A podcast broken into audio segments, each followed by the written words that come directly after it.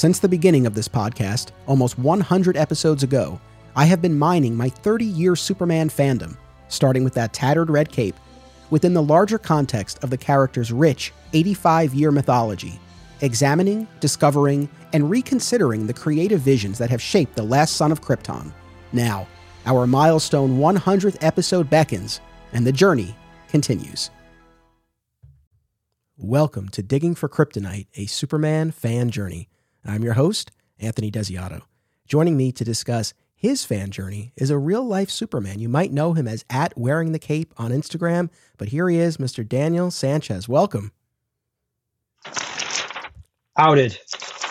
Welcome. Thank you. thank you so much for people who watch on on YouTube. That was a little little treat there for our introduction, but thank you very much. It's it's a pleasure to finally speak with you. I know we've been communicating via Instagram, but this is the first time we've actually had a face to face, albeit virtually, conversation, and I'm really excited to talk to you. I am too. And everyone should know we've not met. This is our first time to meet. We haven't planned anything. This is really just two guys becoming friends right right in front of all of you. Very much so. I want to say this right at the top, and this is not to blow smoke. I mean this sincerely. I as you know, and my audience knows, I plan out episodes far in advance. And one of the things that's sort of been on my list for a while, that master Excel sheet, is an episode on Superman cosplay.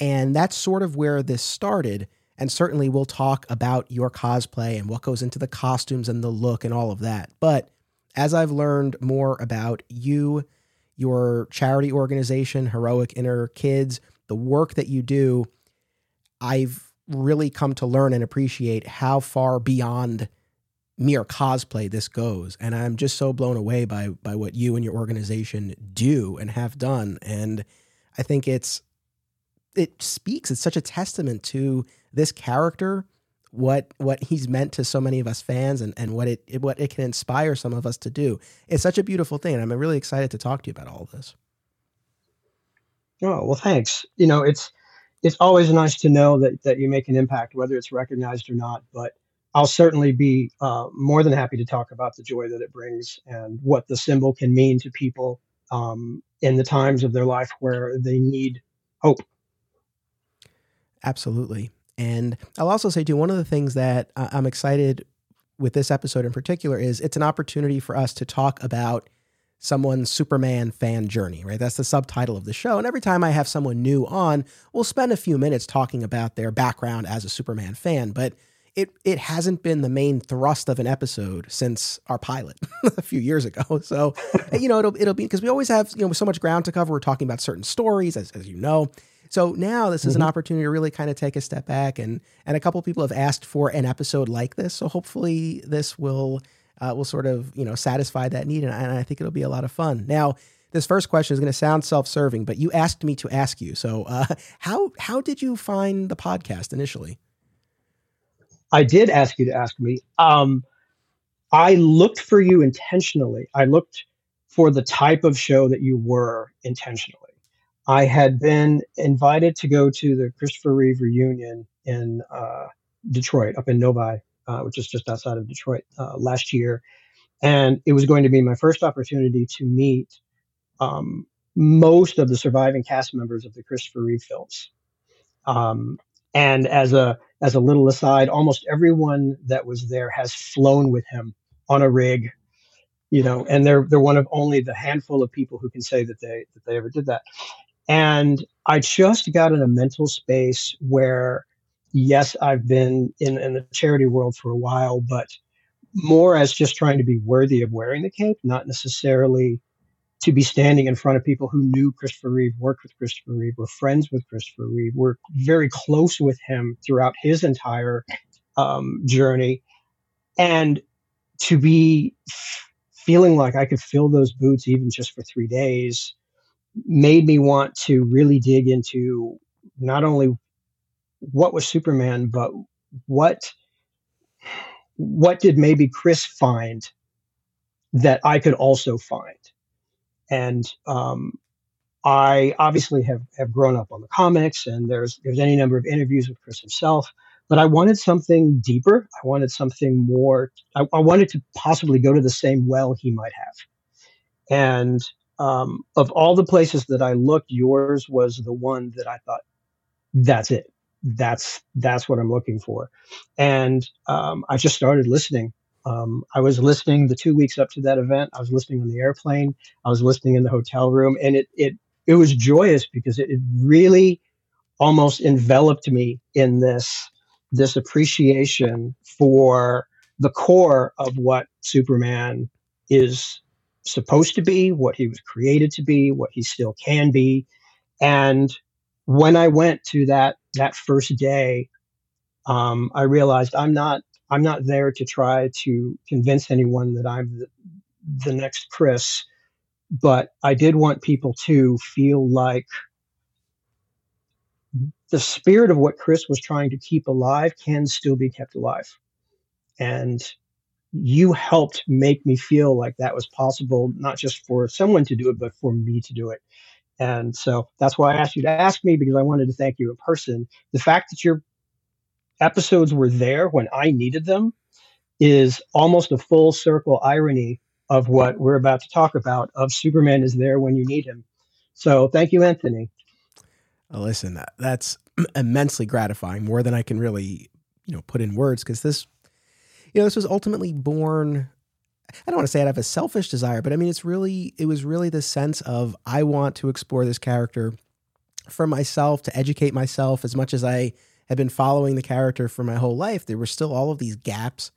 And I just got to this point where I was like, you know, this, this character has been a big part of my life for virtually my entire life, but I, I could articulate why at at a certain level, but I wanted to go deeper, right? And, and it just got to this point where I'm like, mm-hmm. if not now, when? It, it just felt like this was the right time, and we were coming up on the 30th anniversary of the death of Superman. There were just a lot of things that were kind of coming coming together, and so being able to go on this journey of exploration has been immensely personally fulfilling, and you know the the fact that it was able to serve the role that it did for you again really is is just absolutely fantastic. So thank thank you so much.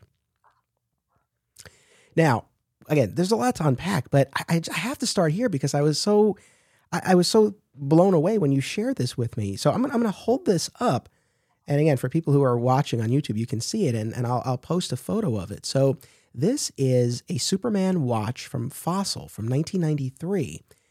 I've had this since then. My parents got it for me. I have memories of wearing it as a kid. I don't know that I ever really wore it for that long a period of time. But this is one of those things, and I'm sure you have plenty of stuff like this, and the audience can identify as well. This is one of those things that every move that I've made, every time I've culled my collection or or just personal effects, this is you know one of the things, one of the things that always stays, always with me. And I learned you shared this with me uh, uh, via Instagram before we sat down. You you designed this. I did.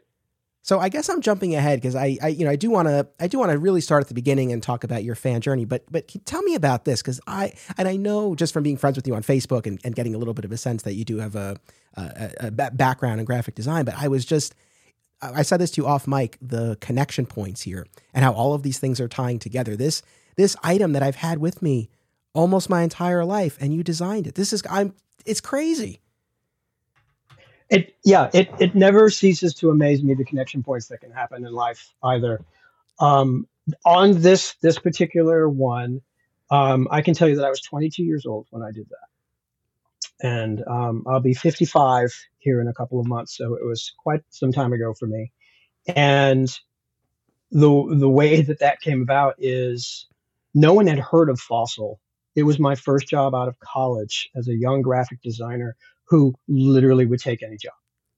And I was told there's this place, they make watches. They work in a warehouse in a small town in Texas. And I said, sold.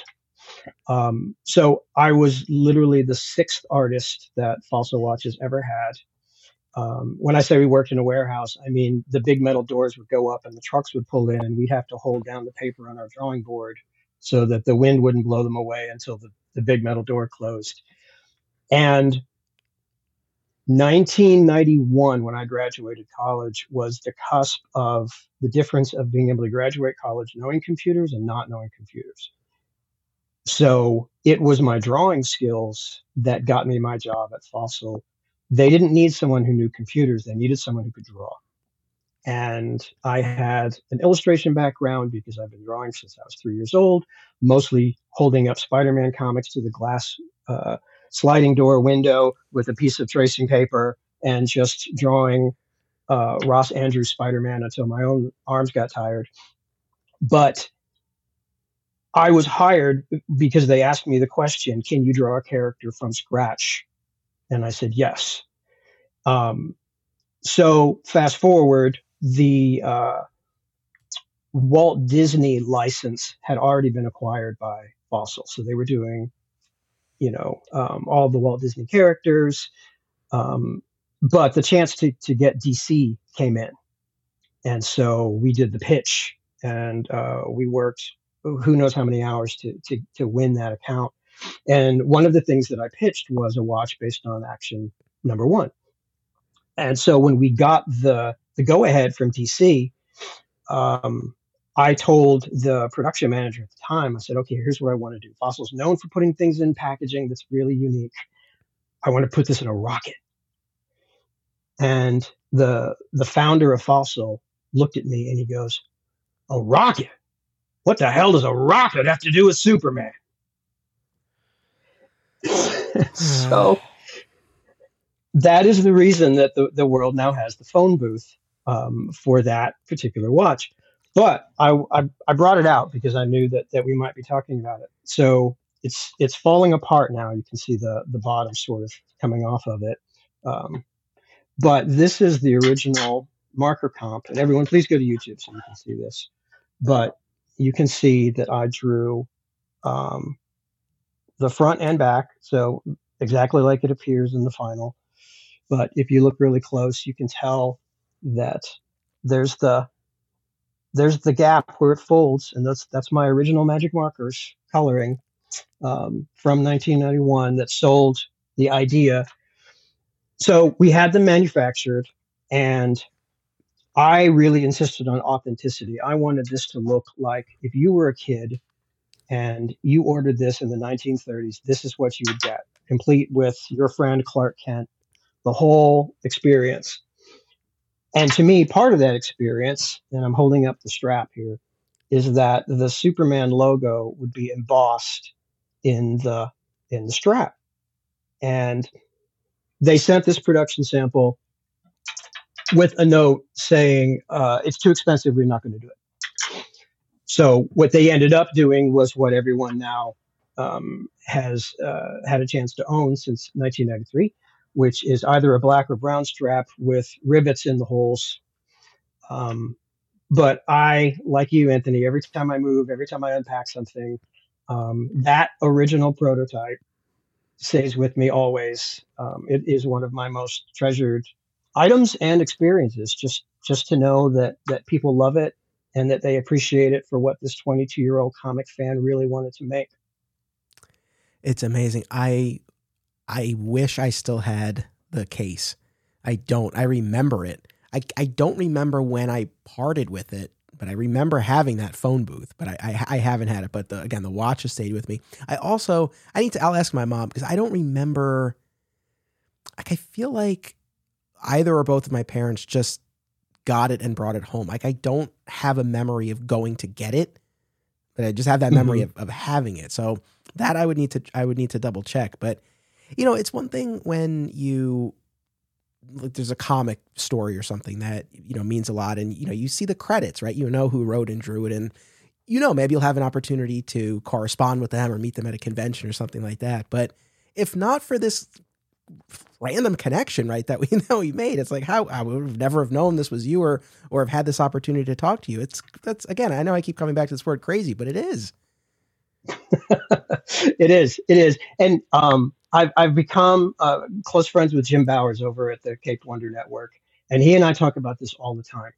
In and we've come to believe that there's sort of a, a, a magnetism that happens when when these kids who grew up with the the desire to absorb these stories that became a desire to want to be as good of a person as the person that was in our favorite stories to be inspired by that, and then who actually did grow up into those people, there's some crazy way that those people meet. Like there's an attraction of the power that happens of people who just want to be that person in the world that eventually we meet each other. It's like the reverse Highlander. There can be many and we're drawn to each other. And we, I just think that that whatever that effect is, it is fantastic. Absolutely. You know, one of the places where I, I, suppose that can happen and does happen is the is the Superman celebration in Metropolis, Illinois, which I have mm-hmm. not been to yet, but it's on the list. I, I think either this year or next year. I'm trying to trying to round up some of my fellow Superman podcasters and try to try to plan a time to plan a, to go a year where where as many of us can, can go together as possible because I think that would be a really really special experience. You've you've been right. I have not. I've, I've also not. been waiting, uh, sort of, for this uh, the special reason to go. So yeah, so let's talk about next year. Maybe twenty twenty four is our is our year to go. Um, my wife has family in in that state, so we can we can definitely make a trip of it. Yeah, that would um, be tremendous. Um, because you were mentioning how you know you think that your parents gave you that watch. Um, I thought that I would mention that my my love of of comic book heroes was a similar reason. My my father traveled all the time. He was uh, a missionary. He was part of the mission field, and so he would be gone three months, six months, you know, sometimes nine months at a time.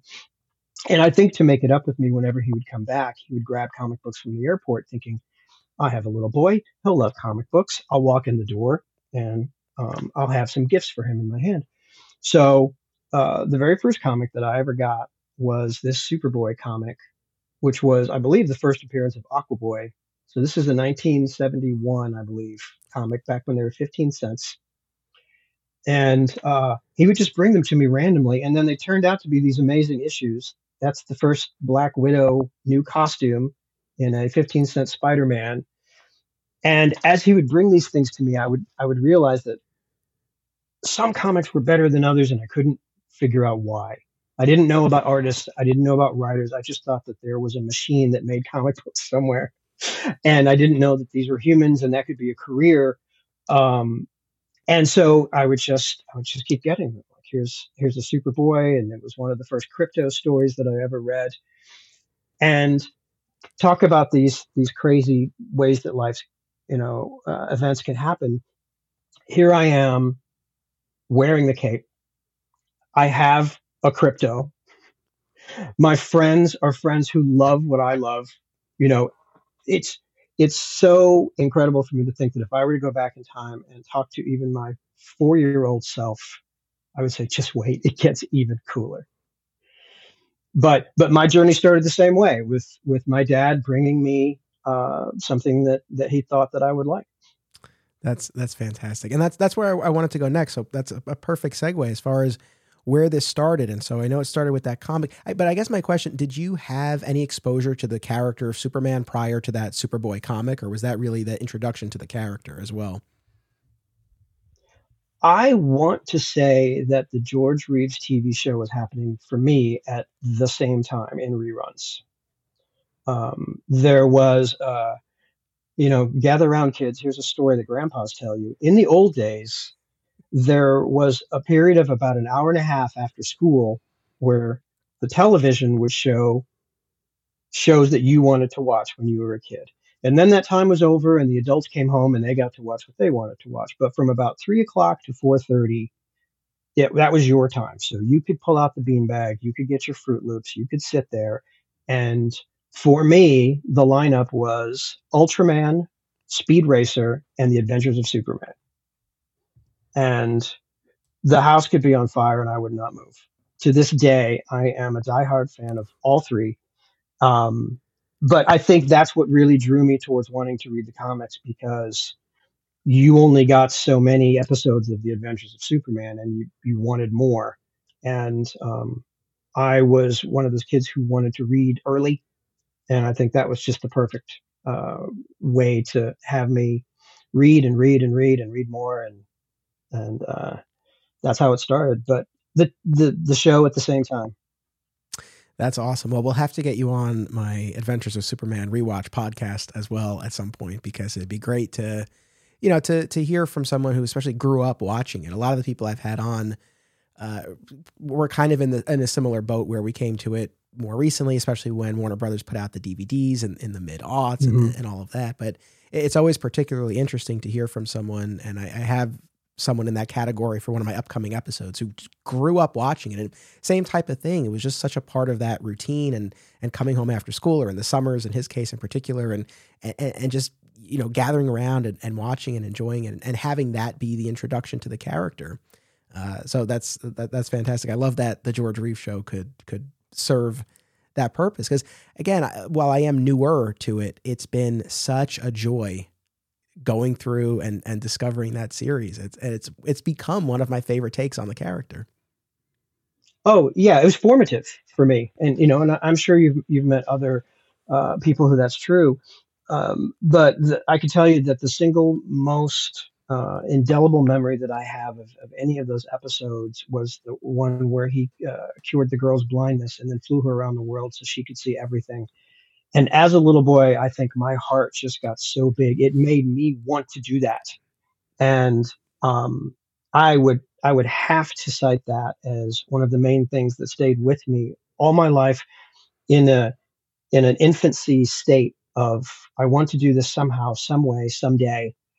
Um, not knowing that one day I would get my chance, but but that episode to this day uh, warms my heart like no other and defined for me more than the comics. That single episode defined for me what Superman was supposed to be.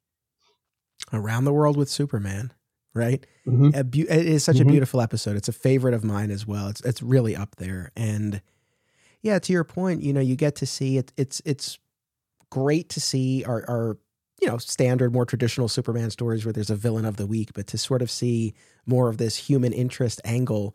And in the context of that show in particular, I loved how tough George Reeves was, especially in those first two seasons, as both Clark and Superman. But there were a number of instances, and that episode is a great example, where you see when he's interacting with the child in particular, the warmth, the tenderness, right, that comes out, and it just shows you what Superman can do, right, mm-hmm. in a mm-hmm. way that's different than you know fighting the bad guys as as it typically is. So I'm not shocked that that that that episode made an impression. It's it's it's it's one of my favorites as well.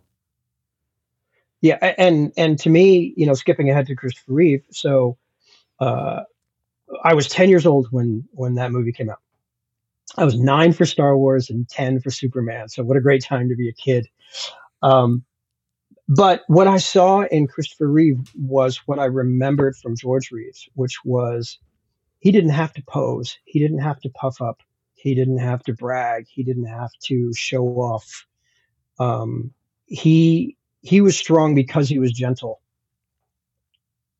Um, his kindness was his heroism, and that was the around the world with Superman. Superman, and so I, you know, that's the era that I was formed in, um, formed and informed by and um, I don't think that will ever that will ever be different. I I appreciate everyone's interpretations, but um, as far as as what molded and forged how I see Superman and what he can do, um, it's taking the time with one child, saving one person's desire to continue in the world. That's that's Superman, one at a time. I would imagine, since you say that, that that iconic page from All Star Superman, where he intervenes when that young woman is on the ledge, probably uh, mm-hmm. evoked a response, right, and probably brought you right back to exactly what you're talking about, right? Mm-hmm. Ex- exactly. You're stronger than you think you are. Yeah, it's never as bad as it seems. You're stronger than you mm-hmm. think you are. It's I, it's such such a such a powerful moment. Um, so as you know, right from listening to the show, I often couch this in terms of the tent poles of our Superman fandom. Like for me, Death of Superman and Smallville and the Triangle era. So for you, as far as your tent poles, George Reeves, Christopher Reeve, what else would you potentially include? Are those really the two the two biggest ones? Um, well, I can't deny that that watching Super Friends on television as a kid isn't a tent pole. Um, they they had a charm and I was the right age for it. And the thing that I remember is that they were all friends. And and even as an adult looking back, whether the episodes stand up or not, that that's not the point.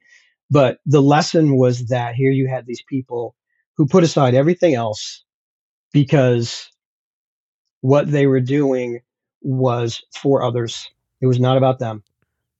And um, as a kid, I took that to heart. I almost took it as just fact. You know, Superman and Batman are friends. Fact. And um, I think a lot of my childhood relationships, especially because I moved around a lot, again, my dad's job, um, I just took the Super Friends approach of, okay, this is a new episode. There are new characters. By the end of this episode, we will be friends. Fact. Um, so definitely a tent pole there. Um, I would say that um, those were the main ones.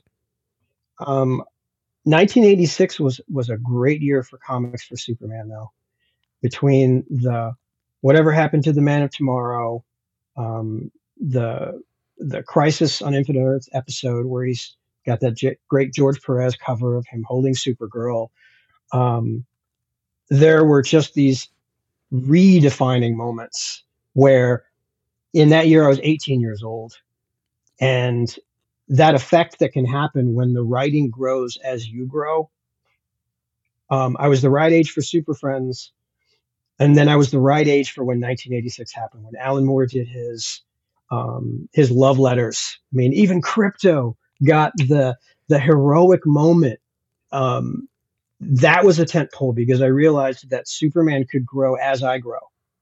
Um, I've heard my daughter talk about the Harry Potter books the same way that, that she felt like that those characters stayed with her as she as she um, uh, experienced the the more adult things in life. So um, definitely, definitely that, and even the Dark Knight Returns, the way that that Clark and Bruce interacted um, was very thought provoking. And I was in my first year of college, and I would wait for those to come in, um, and I would I would read those, and I would say, "Wow, like it's possible to be so focused on doing good that you have no idea how people perceive you." And and you you that line about you know that the, the entire problem that the humans had with the superheroes was the endless envy of those who were not blessed and I really sat and thought about that. And I realized that the the humbleness and all of that is great, but the naivety that Superman has, Bruce may be right that that's a that's a vulnerability, that's a weakness.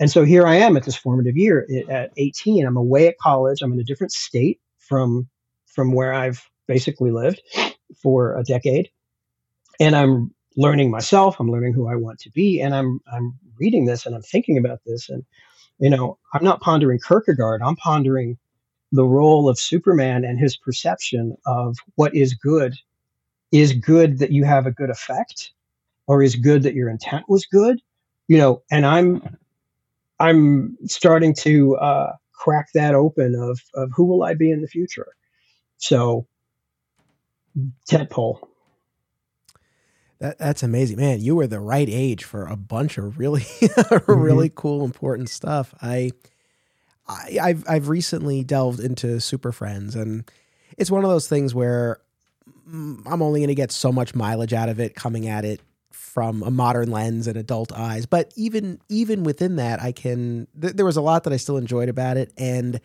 more than anything, and I talked about this when we covered it. I can a thousand percent see what it, what an impact this could have on kids watching it during that period of time. And I also was so struck by how long it ran, which I guess was something that hadn't fully dawned on me, and how how how this this was such an iconic presentation representation of these characters for a whole generation for for so many years. So yeah, props props to Super Friends. And as you're talking about whatever happened to the Man of Tomorrow, I want to ask you because as you know, I, I just covered it uh, just a few episodes ago, and. Mm-hmm you know, I put out the episode and people seem to enjoy it, which is great.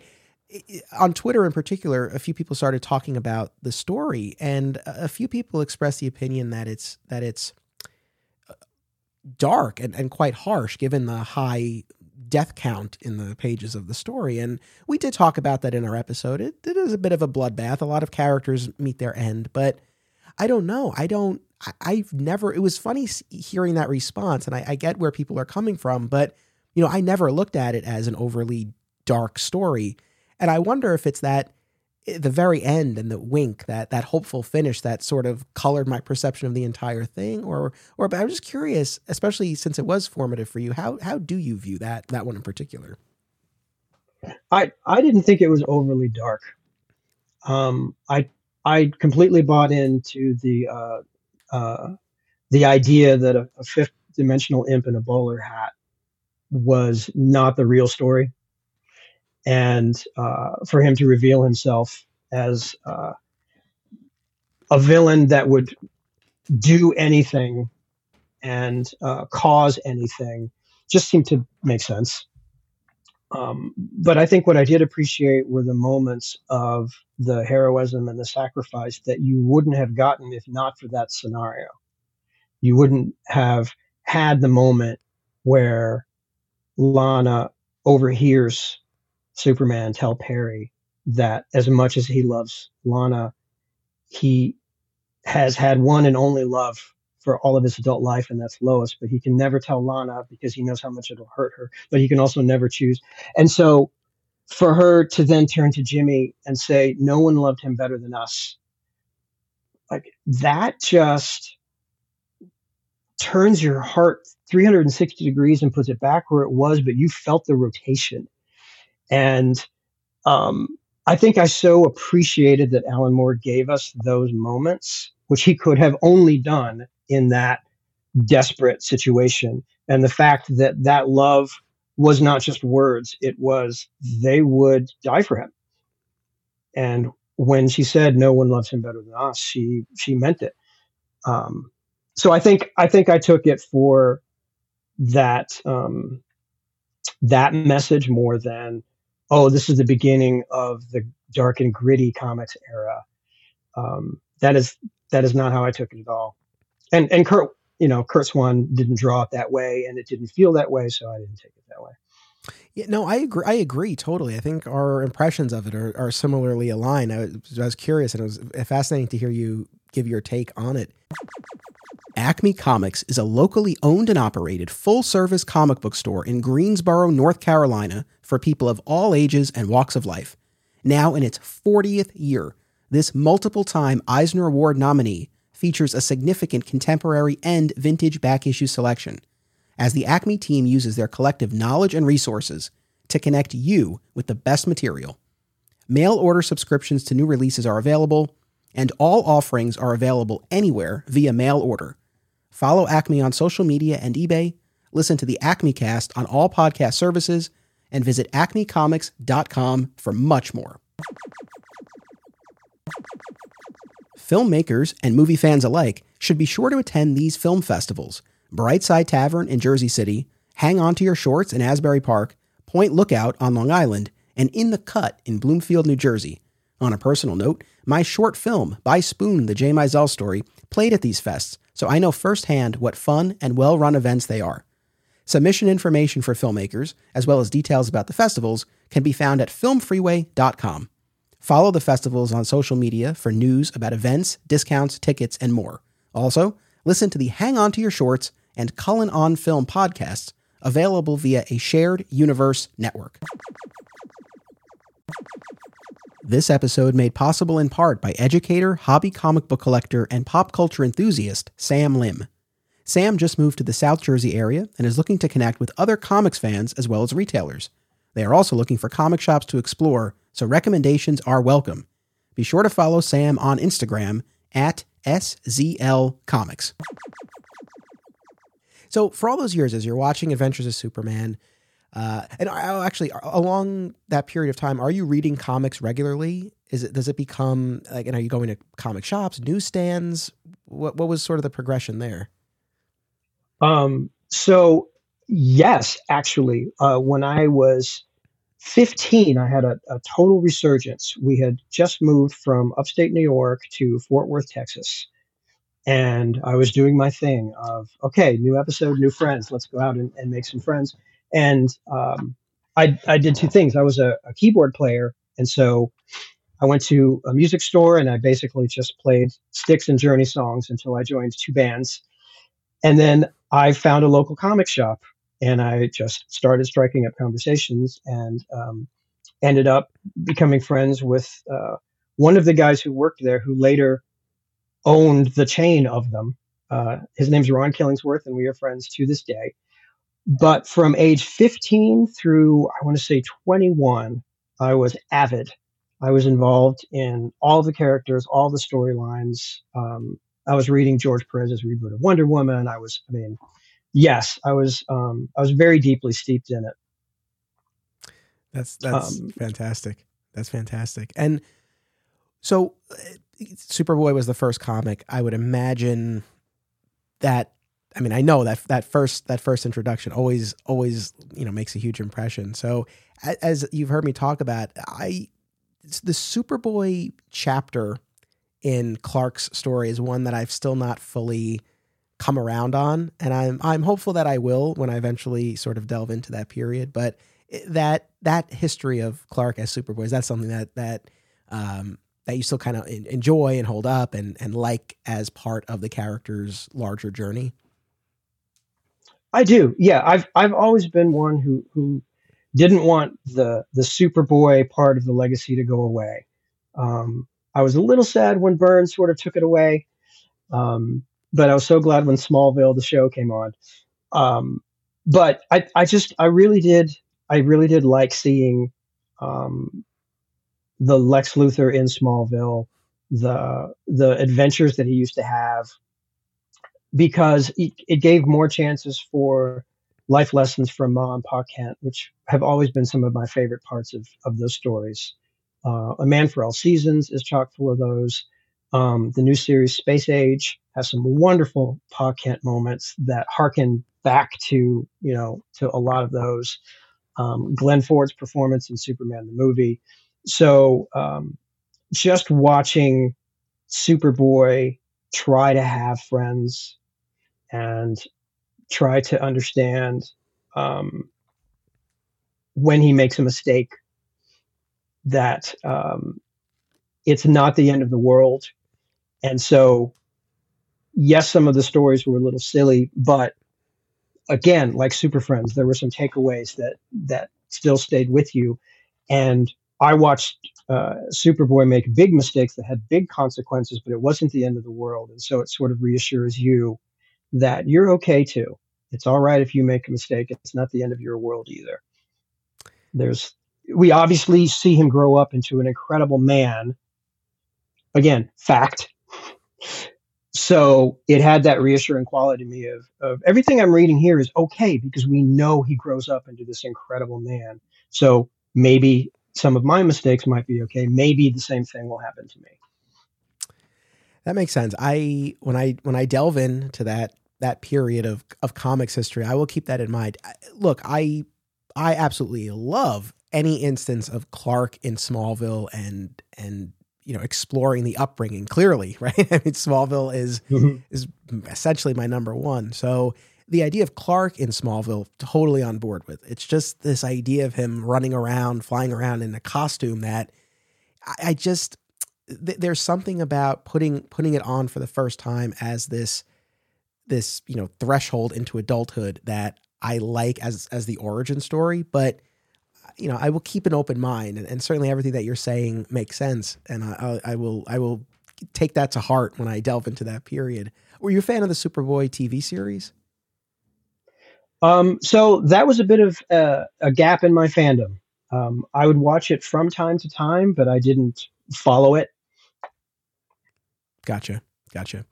Uh, I, I think you know it's funny. That's one of those things. Even even among hardcore Superman fans, I think that's still a gap uh, for, for a lot of people to some degree or another. My, myself as well. I've only I've only kind of dabbled in it. And then Smallville, I know you mentioned, and you're wearing a Blur T-shirt. Uh, that's did you watch that all the way through?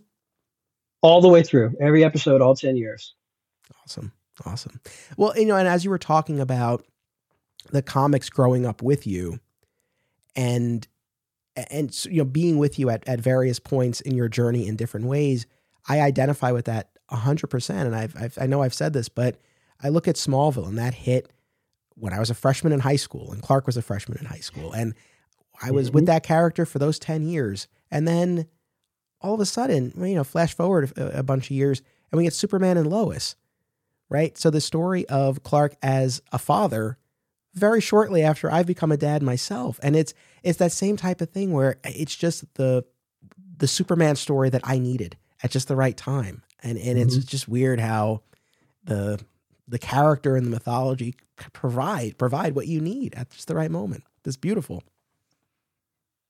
Yeah, I I you know, um I smile only because I don't imagine that ever stopping. I I I could see 20 years from now there's another two gentlemen talking about oh do you remember the stories that came out in 2025 do you remember the movies that came out? How formative they were. We were just the right age for those. I would love to see this spirit continue for everyone. And i and i have no doubt that that that's not how it will be. Yeah i know. I, I absolutely agree with that. So at what point does cosplay enter the picture for you? At what point do you have this idea that i'm going to to dress up as the character? And what was the initial context or setting for this? Because i know conventions so, are, you know, are, are, often you know the most the most common you know, vehicle for something like this. Absolutely. So uh, the the answer to how I got in cosplay is is slightly different, although it intersects with with how I entered the charity world. But I can thank Speed Racer for how I got into cosplay because um, and I looked this up one day because I thought, when was the day where where it all happened? Um, I'm pretty sure it was February 17th, 2017, here in Dallas there was going to be a comic convention, but it was uh, advertised that the Mach 5 would be there, and the Batmobile, and the Ecto 1, and the, the Jurassic Park vehicle, and, and a lot of other really cool things. But the Mach 5, the real drivable, actual Mach 5 that I could go sit in and have my picture taken. And um, I told my wife, I said, look, I have to go to, I have to sit in the Mach 5. I just have to. Um, and I said, here's, here's the thing though. It's one of those conventions where people dress up and they do the whole costume thing. And she sort of gave me this look and I said, I know, I know, but you know, Halloween wasn't that long ago. Let's just pull out the same two things we wore. Um, so we went to to uh, the convention center uh, as Laura Croft and Tony Stark. Absolutely no reason other than that they were our Halloween costumes.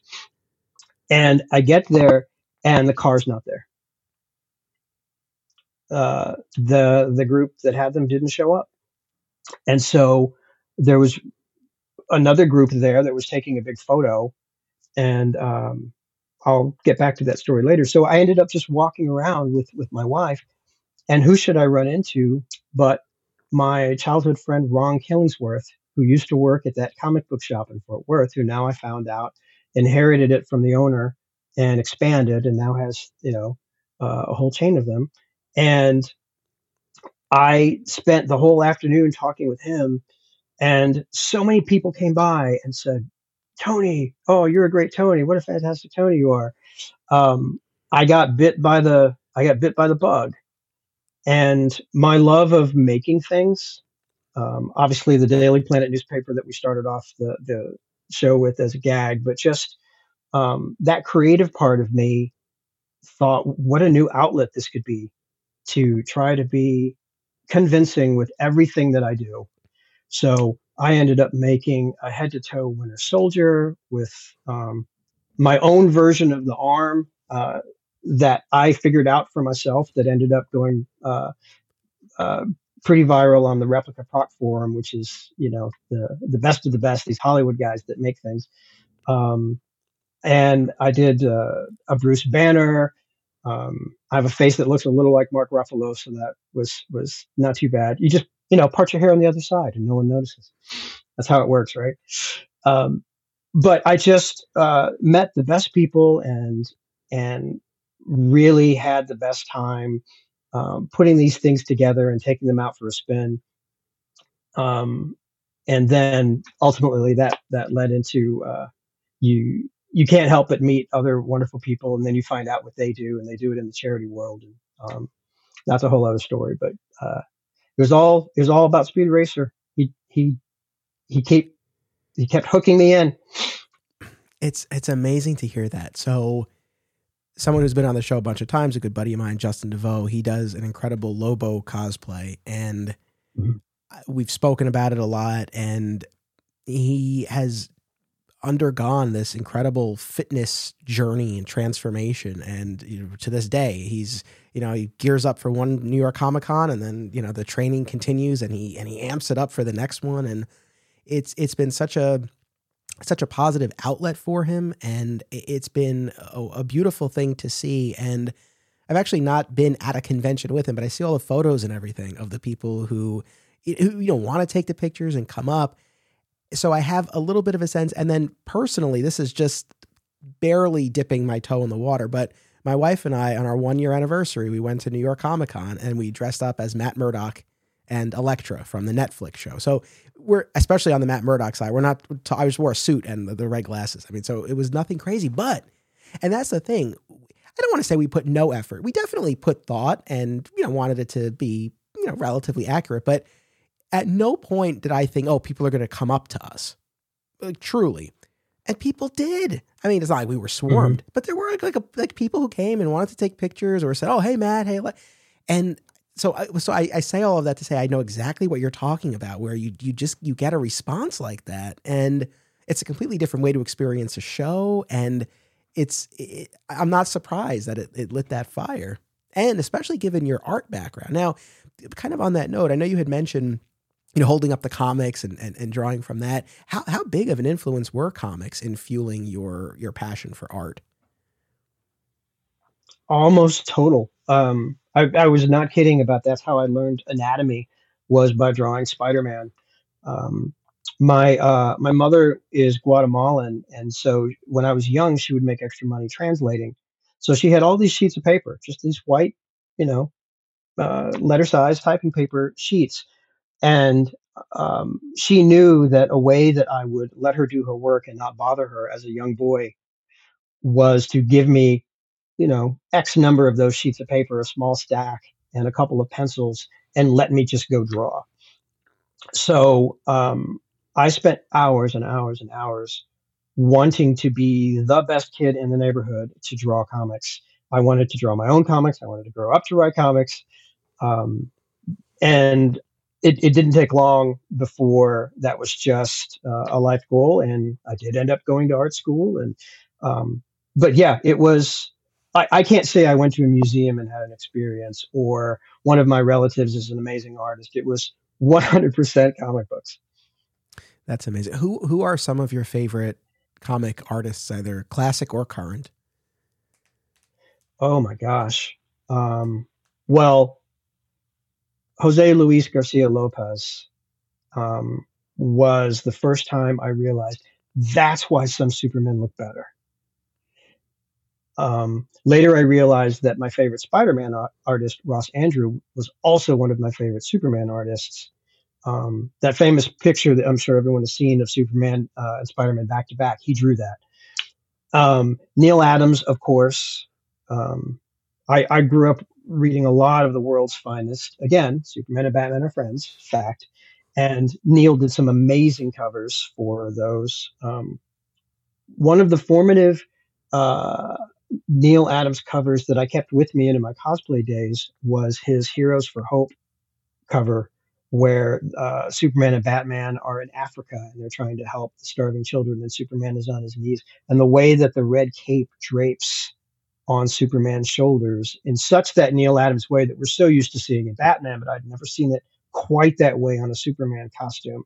It was neither on the shoulder or behind him, it was sort of forward and perfect um, and I thought, okay, one day if I ever make a costume, I want it to look like the Neal Adams costume.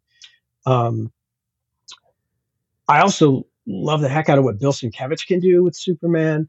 Um, but if I had to pick one modern artist that just makes my heart glow, it would be Tim Sale. Tim Sale all day long. Um, the gentleness that he puts in, it's it's the strength and gentleness that to me is the totality of Superman from George Reeves to Christopher Reeve to I mean Tim Tim Sale, Morning to Night, absolutely my favorite. He's he's uh, one of my favorites as well. I mean, For All Seasons is one of those stories. You know, you talk about the watch and something that you always hold on to. For All Seasons is one of those stories. I, I can't imagine ever reading comics and not coming back to that every year or every couple of years. And I know they just solicited DC solicited a, an absolute edition of it. They did, and yeah. I, historically, I've not I've not really been a big absolute guy, more for space than anything else, and and and price as well.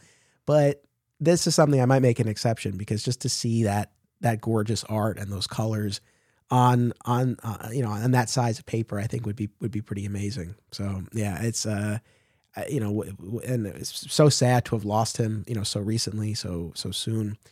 Uh, as far as other current artists, I wanted to ask you, and I know we're jumping ahead in, in your cosplay journey here, but Wilfredo Torres, right, who drew mm-hmm. the Superman 78 miniseries, and I mean, it was so incredible, and I, I I'm sure you identify right as, as such a fan of the Christopher Reeve movies. To see that world brought to life on on, on the comic page, so so it was just gorgeous. But he drew you in in your Superman costume. He did, yeah. And and let me tell you, he did not tell me he did it. So so I had met him, and and we had we had become uh, you know friendly acquaintances um, at the at the Superman reunion, and um, had some great talks, and uh, you know be, became very chatty on Instagram. You know afterwards, um, but I just woke up one day and and scrolled through, and all of a sudden, right there on on his page is um, a drawing of, of me and in my costume from Wilfredo Torres and spinning a basketball, um, right? yeah, yeah, spinning a basketball um, from from one of the charity events that we did at a um, at an arena here um, for the Dallas Mavericks uh, farm team basketball team. And I I don't know that there are some honors and compliments that you can get in the world, but to have to have that happen, um, that five year old child in me said, "Oh my gosh, you were right. It does get even cooler."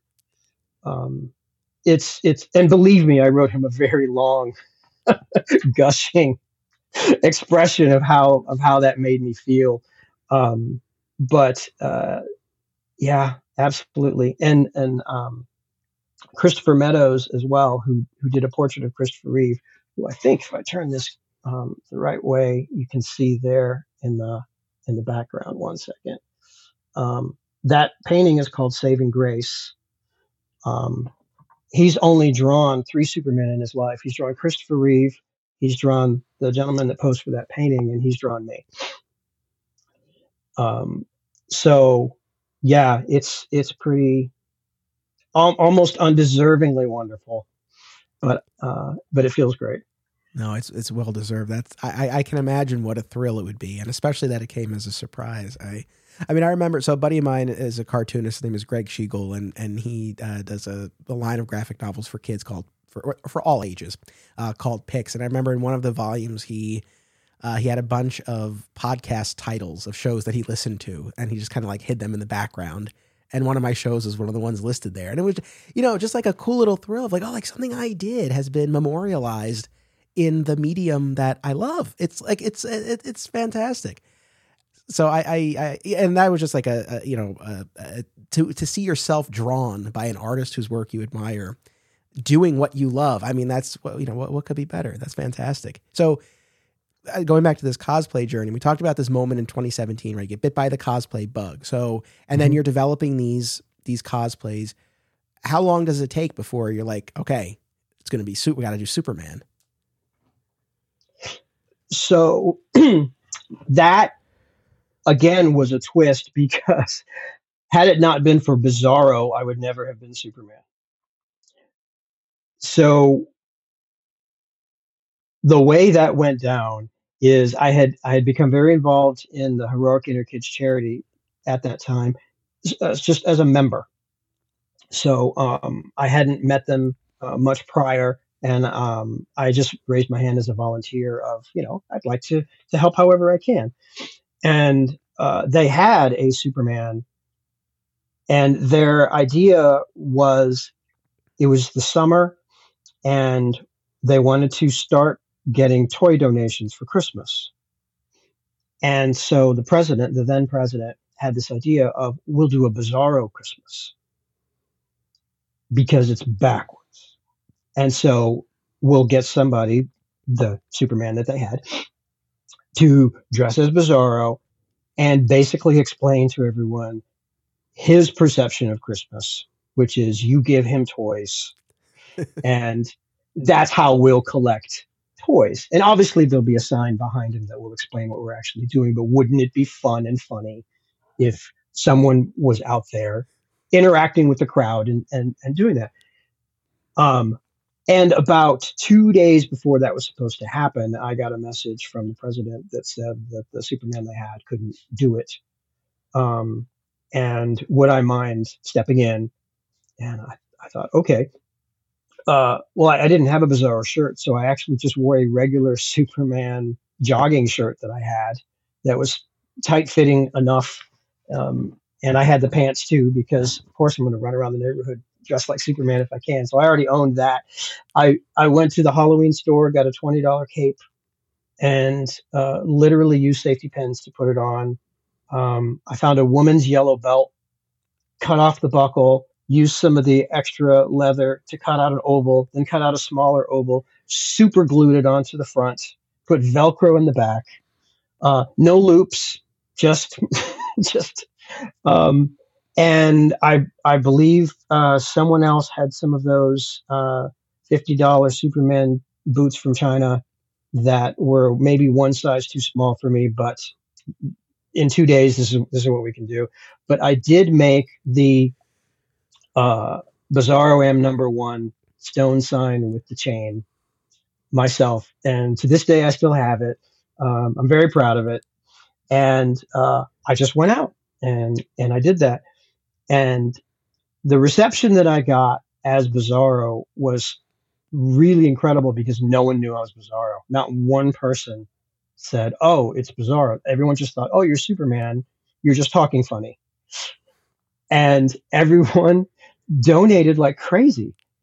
And so the president said, "Hey, if we ever can't get the our regular Superman again, um, forget the bizarre idea. Would you just be be a, a, a um, we call it in the in the theater um, the understudy?" And I said, "That's not something I ever thought that I would do, um, but sure, why not?" Um, and uh, the very next thing that we did was a uh, event called Adoption Day, where children who have been waiting for a long time to be adopted go to the uh, courthouse because it's finalized. The papers are ready. It's it's going to happen, and the families are there. But the but the specialness of that day is ink goes to paper, and you are officially adopted. You officially have a name that is officially your family, and you go home with them. And I thought, Adoption Day, Superman. I'm I'm doing that one. And there was another one that I thought, oh, I'm doing that one, and another one, and another one, and another one. And there was a point where I noticed I had really not done anything else for quite some time. And I and had never noticed because I was just so um, filled with the um, with the joy and and the the purpose and um, I, I, guess all of those paths of my young life came together. All those things that I saw George Reeves do, um, and I realized this is me doing it. Um, and so I never looked back. I never uh, did anything other than basically double down. And I thought, okay, this is this is something that only a handful of people could have the chance to do, and I'm going to do it in in the way that I hope lives up to to the um, the visage of Superman when he walks into a room and a child is about to talk to him and they're about to have a conversation. I want everything about that conversation and everything about meeting Superman to be exactly what that child hoped that it would be. So um, I've honestly, for the last five years, done nothing but just try to be that. And to the point of looking for podcasts to teach me how can I how can I be that even even better. Uh, you know, it's it's heartwarming to hear that story, and and, and especially knowing the the backstory and that episode of of the George Reeves show, and, and what an inspiration that was, and to have a full circle moment, right, of being inspired by that, and then being able to to do that for other people. I, you know, I have I have technical questions right about the costume, and I want to get to that, but you know, it sounds like you put a lot into how you carry yourself, right, and sort of the the performance aspect of this. What what what goes into that? And is it the sort of thing where, you know, do you make a conscious effort to I don't know, like not not be on your cell phone or something, or like be out of character while you're while you're there in that context? Um, absolutely. For the charity visits, I totally do because I want it to be as convincing as possible. Um, at, at the conventions, it's much more difficult because the requests for selfies sort of take you out of that yes. and such. Um, but I I'm supported by the families when we do the charity visits because they want the same thing.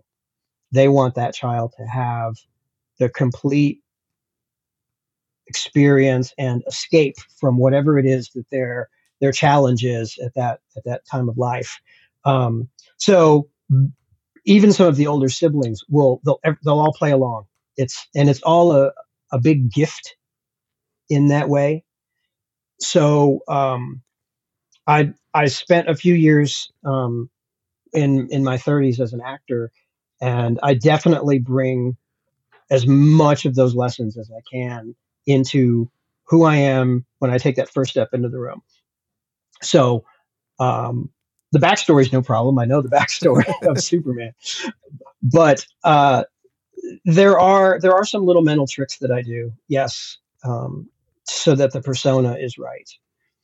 Um, you might you might find these interesting. So, as far as the the posture, um, I've learned that it's not that Superman should puff up his chest or tighten his abs or square his shoulders.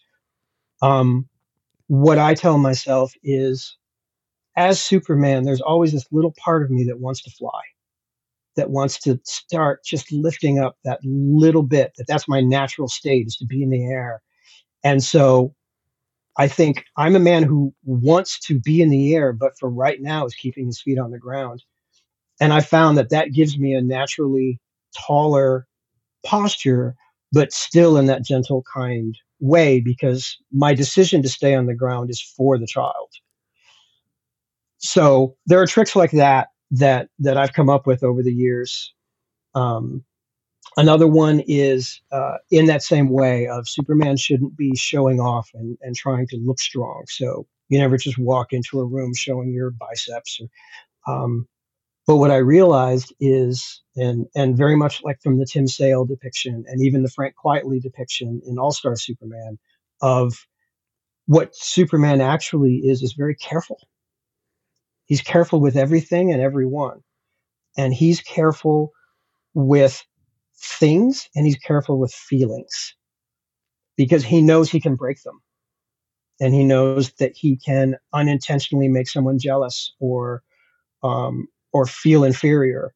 And so that's another thing that I incorporate as a, as I'm in the room of I'm not here to be super over you.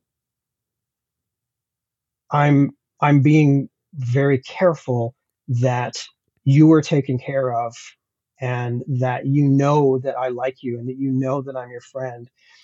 And what I've noticed in the photographs that the families will send me later is it comes across as strength. It comes across as that that um, the type of strength that Christopher Reeve had um, when he's sitting and talking to Lois, or when he's just standing on a map telling Luthor he doesn't need a geography lesson. You never doubt who and what he is, but it's um, it's not posing for a photo. So to to paraphrase, you know, I'm in that room for a reason, and it's not to pose for photographs. I, I love that, and fascinating that you have that acting background as well. What what what sort of acting work did you do for those years?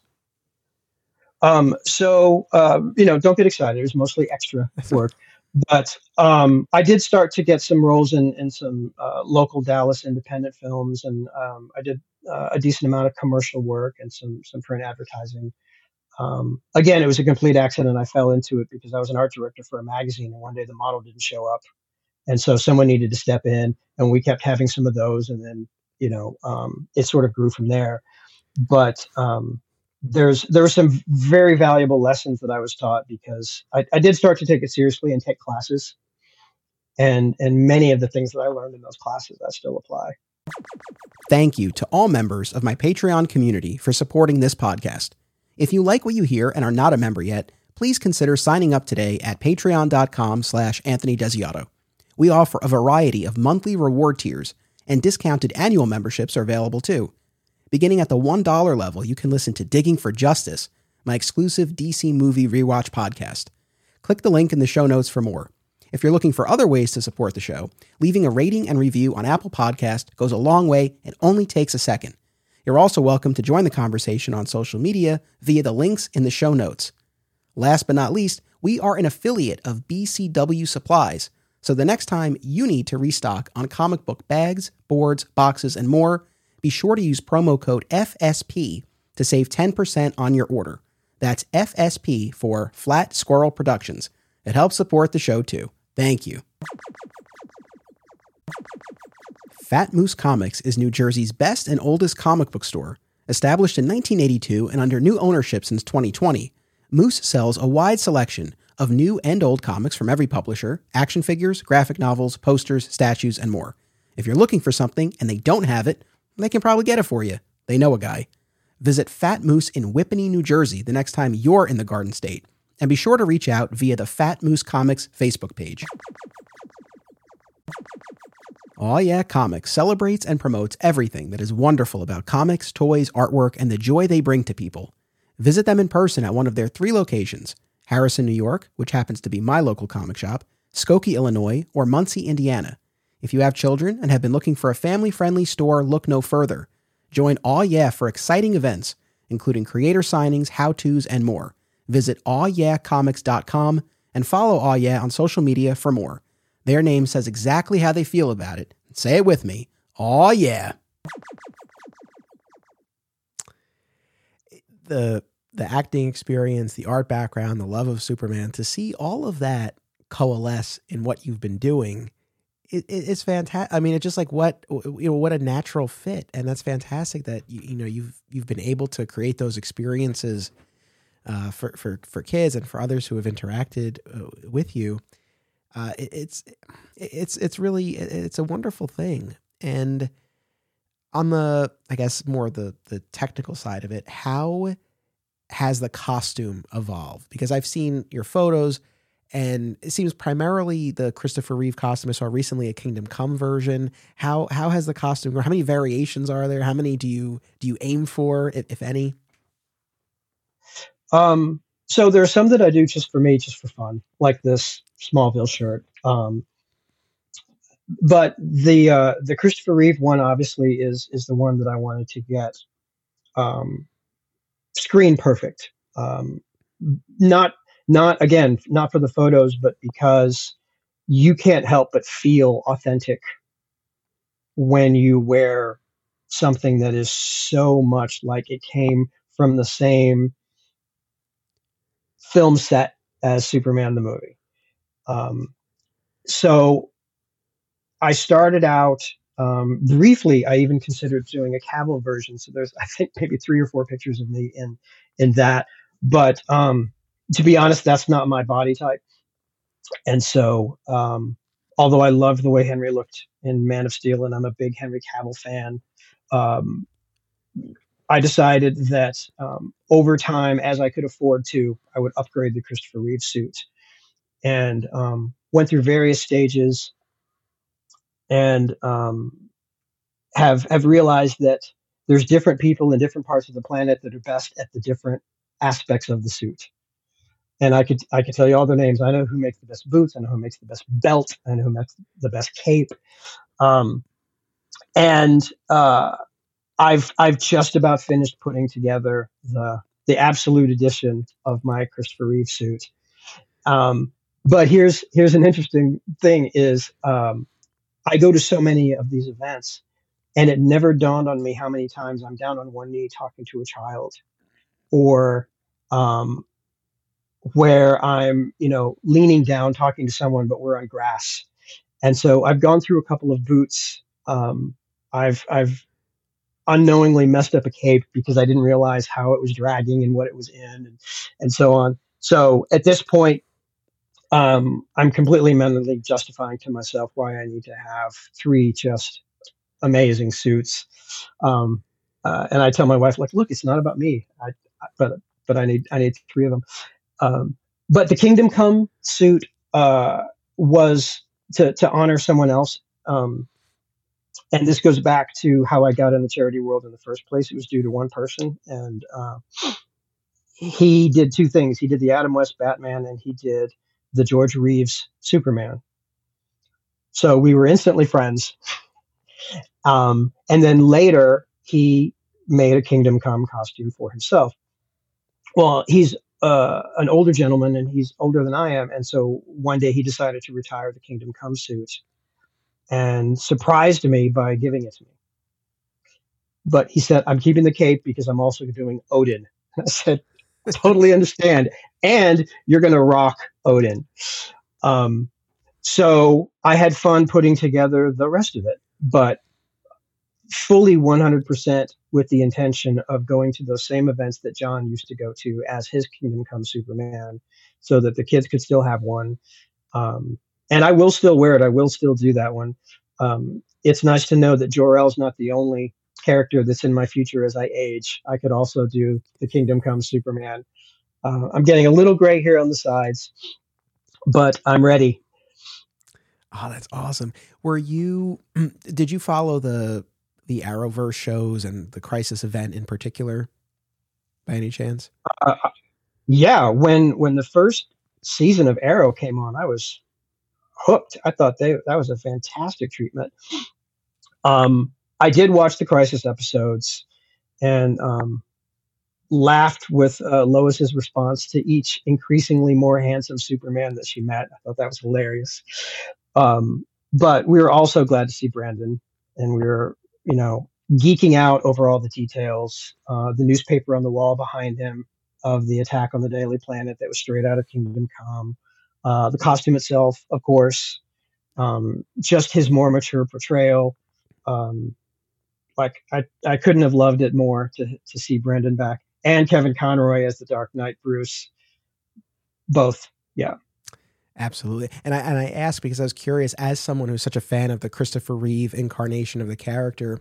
Of course, Brandon Routh in Superman Returns was ostensibly playing that version of the character, and then that mm-hmm. version in Crisis becomes Kingdom Come Superman. Do you do you sort of like that progression for that version of the character that was so formative for you?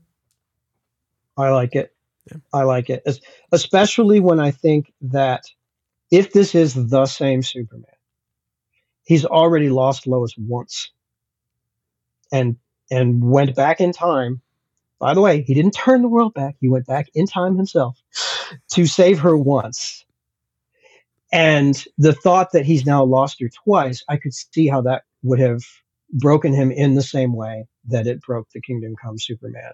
So I am totally on board that it's a singular timeline with a singular character. Right on, right on. Uh, oh, and as far as these people who you are finding to to you know where you're sourcing these pieces of the costume, where are you finding them? Is it through? I mean, again, through meeting at convention, through the forums, or mixture? Uh, some of them are on Facebook. That um, I just joined a few of the groups, especially the the costuming groups, and um, you quickly find out who the really superior, talented costume makers are. Um, before I uh, have my my current suit, um, and it's almost indistinguishable, by the way. Uh, my original Superman suit was made by a guy named Scott Bales, who is tremendous, who had made a Superboy suit for someone, and that purchase didn't go through. So he posted it on Facebook and said, "Does anybody want this? It fits a guy about five ten to six foot, weighing roughly 170 to 180 pounds." And I went, I couldn't hit the button fast enough um, because I'd been making my own piecemeal up until then, and um, there was nothing like putting on one that that Scott made. Um, and then later, uh, when I saved up some, I, I, got another one from Action Costumes. But I I still go back to Scott for a lot of things. Nice, nice. And in, in fact, I'll, I'll, I'll tell you that uh, I went back to Scott with a special request because when I do the Clark Kent visits and I do the shirt rip, and and I let the kids see the secret of I know I'm Clark Kent, but look, let me show you something. Um, I was wearing the whole head to toe tunic and leggings underneath. It's hot underneath an entire, you know, reporter's suit. So I wrote Scott and I said, Hey, can you do me a favor? Can you make a t shirt, but inlay stitch the Christopher Reeve emblem so that I can wear it underneath my Clark suit and, and so on? Um, and, and he said, Oh, that's, that's a great idea. I should have thought of that to begin with. Um, so yeah, I, I depend on these guys. Um, the the woman who made my Kingdom Come cape is the one who made my very first cape ever back when I was graduating from being Bizarro. So it was even very nostalgic for me to to go back to her here again in Dallas and say, "Would you do something for me?" Nice. Is are there any other variations that you're working on or that you have aspirations for? I think I saw a photo of you in a Fleischer. Was that just a shirt, or was that building towards a costume? I can't remember. I would like to do a Fleischer. Mm-hmm. Yeah. Um, as as this has progressed, I've I've been contacted and become friends with a lot of really good photographers, and some of their um, ideas of what they could do um, are are pretty great. And um, the Fleischer cartoons were something that I discovered later, but fit right in with my ideal of, of who I thought Superman was. And so the idea of, of specifically doing photo shoots to duplicate some of those outstanding moments from Fleischer cartoons um, is worth me building the entire suit to do. Um, I realize I maybe only have another 10 years of, of doing this and, and still looking the part. So I'm, I'm wanting to, to do it all. Are there other, because obviously Superman has had many different variations to his look over the years. Uh, very shortly, I'm going to be delving back into uh, the later part of the Triangle era when he had his electric costume. I'm just curious, for cosplay purposes or otherwise, even just generally speaking, are there any other looks that he's had in comics or, or other adaptations that you are particularly fond of? Um, this is a, a, sideways way to answer your question, but there's some Clark Kent looks that I'm really fond of. Okay. That um, that I might like to do. Um, something I've not yet done, but I definitely want to do is go to a convention, spend the first half of the day as Clark, and come back the second half of the day as Superman, and and try to meet all the same people. Um, but uh, I would love to do the the Fleischer blue Clark suit and then have the the Fleischer Superman suit, and then come back and have the Christopher Reeve Kent, and then the Christopher Reeve Superman. Um, there are uh, there are variations of the super suit, but I think I'm just so in love with the Reeve one. Look, it's a it's a classic. You you can't go wrong with that. Uh, absolutely. Have you been told even before you started doing this? Have you have people ever told you you look like Superman? Is that something you'd gotten in, in your life before you embarked on this? No. no, never. No. Um, Mark Ruffalo, maybe on a good day, but uh, not until I think I really started trying. Um, and then, like now, my hair just does this. I can't get it to not to not do this. um, and now I will get that. But you know, uh, much, much like your friend who does Lobo, I mean, I did decide I'm going to start working out. I'm going to start, you know, doing some things. And and I think maybe I carry myself differently now than I did before. So I'll get some comments sometimes at a gas station or at, at, a random place, and somebody will say, "Did anyone ever tell you?" And I'll always smile because it's still recent for me, and it's still it's still a, a wonderfully kind compliment. I mean, talk about someone to to be compared to. If someone says, "You know, you look like Superman," um, so um, only only within the past few years, but I'll take it.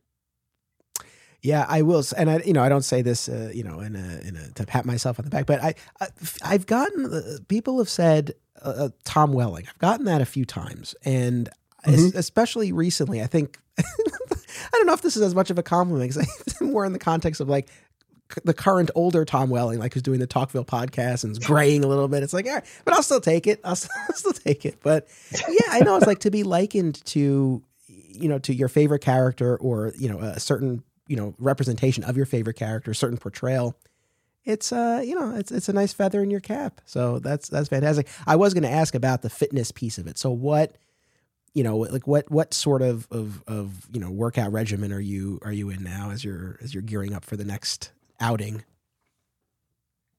So so my next outing is at the end of March and, and I'll again be meeting some of the the original actors from the the Reeve films. Um I I signed up for the the classes at the 24 hour fitness here because I've realized that uh, the group participation is what helps me not quit early. And you know, know thyself. I I will have a habit of of being here at the house and and getting to a certain point of being tired and saying, ah, I'm going to call it.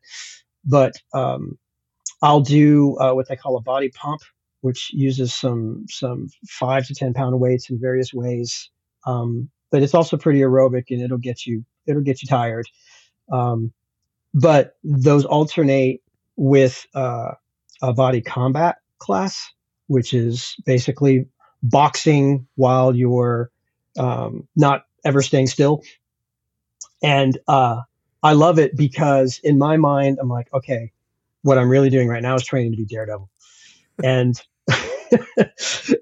I switch over, I switch characters, and everything that happens in that body combat, I'm thinking this is the hallway fight scene from the first season of, of Daredevil, and I absolutely love it. Um, but I've noticed that that's done a lot to work out the kinks of of being older. And um, in my job, I sit at my desk all day. I just sit in a chair. Um, so it's nice to get out of the house and go do those classes. And um, I, have noticed that when I first started, I stayed in the very back row so I could quit early, and no one would notice that I gave up. But as I get more confidence, I'll move up in class. So um, the day I get to the front row, I think I'll have really achieved something. no, right on. No, I listen. I admire the the commitment, the dedication. I know what goes into that, and, and I'm sure having that goal, right, is is a fantastic mm-hmm. motivator. And now, correct me if I'm wrong. Your wife has gotten in on this too recently, right? Was a Miss. Was she? she miss, has. Yeah, Miss Tessmacher, right? She was Miss Tessmacher, and she also does the Lynda Carter Wonder Woman with me. How much now is this something that she was like, "Hey, I want to do this with you"? Did you have to rope her into it? How much? How much back and forth? What was this something she was like really keen to do? I will say I only half had to rope her into it, and um, her heart was there with the wanting to do for children what she saw me doing. Um, but uh, I think the the Lynda Carter costume is quite a thing to ask someone to wear, and so that took some roping. But she's gotten some tremendous uh, response from that, and so um, it's it's less roping every time. It depends. No, that's great. I love I love that that's something that you you can share together. And as far as responses, especially when you are meeting these kids as as Superman, I mean, what are the most common responses or questions or, or reactions that you get? Oh my. Oh, see, now you've hit the fun part. You've absolutely hit the fun part because there is nothing like what comes out of a child's mouth when they meet Superman. I have had everything from one sibling ratting out their other sibling for all the bad things that they've done. And they will look me right in the eye and say, okay, take him to jail now. and expect that that's how justice works. I've told you what he did. I, I told you what he did to me. Now you, you take him to jail. and they'll stand there waiting for me to for me to do it. Um, I have seen um, a child, an older sibling, had his younger one in, in a headlock, and we were at the the Dallas Mavericks arena, and I was walking uh, on up one of the hallways, and I saw this from behind, so the the back of the older brother's head, and I just came up and I tapped him on the shoulder, and I just said in my deep Superman voice, "Be nice to your brother." And this kid doesn't know anything. He just knows someone has tapped him on the shoulder. So he starts to turn around with this look of who thinks they can tell me. And he got about this far and saw the red and the yellow and the blue and the hair. And his face went from, I'm going to be, and then just goes, and he just nods silently, doesn't say a word, and just releases his brother and puts his hands up in the air. and I looked up into the eyes of his parents and they mouthed, Thank you. I I have no idea. And I just walked away because at that point you have to do the cool guy walk away. You can't just stand there. And so by the time he fully comprehended what had just happened, there was nothing but Cape just leaving. Um, I would love to know what he thought of that moment later on um, as as he grew up. Um, there are kids who want to test my strength and so um, I either have a good answer for why I can't do something. Um, so, for example, a child will say, you know, fly for me. And my answer is, if there are other heroes around, if we're at a group event, I'll say, well, there are heroes here who can't, and it makes them feel bad if I do because they can't, and I don't like to make anybody feel bad. That's one answer. If I'm if I'm alone, it's well, you know, Lex is always trying to find me. And if I fly, he'll find me. And I don't want anything to happen while I'm here. I want it to just be nice. So let's not do that. Um, but typically, my way out of, of feats of strength is I've become pretty good at arm wrestling.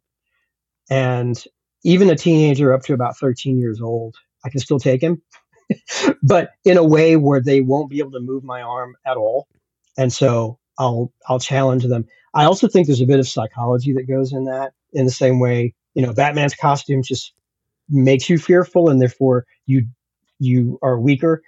I think just the fact that Superman is putting his arm up like this and says, "See if you can move my arm," and doesn't blink and doesn't change his voice. Um, they are not surprised at all when they can't, and then the the testing of me uh, stops. Um, we had a wonderful story of my wife and I. Uh, she was Wonder Woman. We we went to this uh, this girl's house, and it was the second time that we had been there. And some of her little friends were out in the street, and she told everybody that's the real Wonder Woman because they had been visited by someone else before dressed as Wonder Woman. And she tried to explain to her friends, that's not the real one. I know the real one. And so she wanted everyone to be there when the real one showed up. So the uh, the absorption of of wanting to believe is is really charming. The the interactions that you have, um, and uh, the, my favorite one ever has to be recently. Um, I was at a, a, convention center here in Dallas, and a little girl was probably about eight years old, and she was dressed as Princess Leia. And she came up to me and she put her hand on my, my blue shoulder. She looked up and said, I'm sorry your planet blew up too.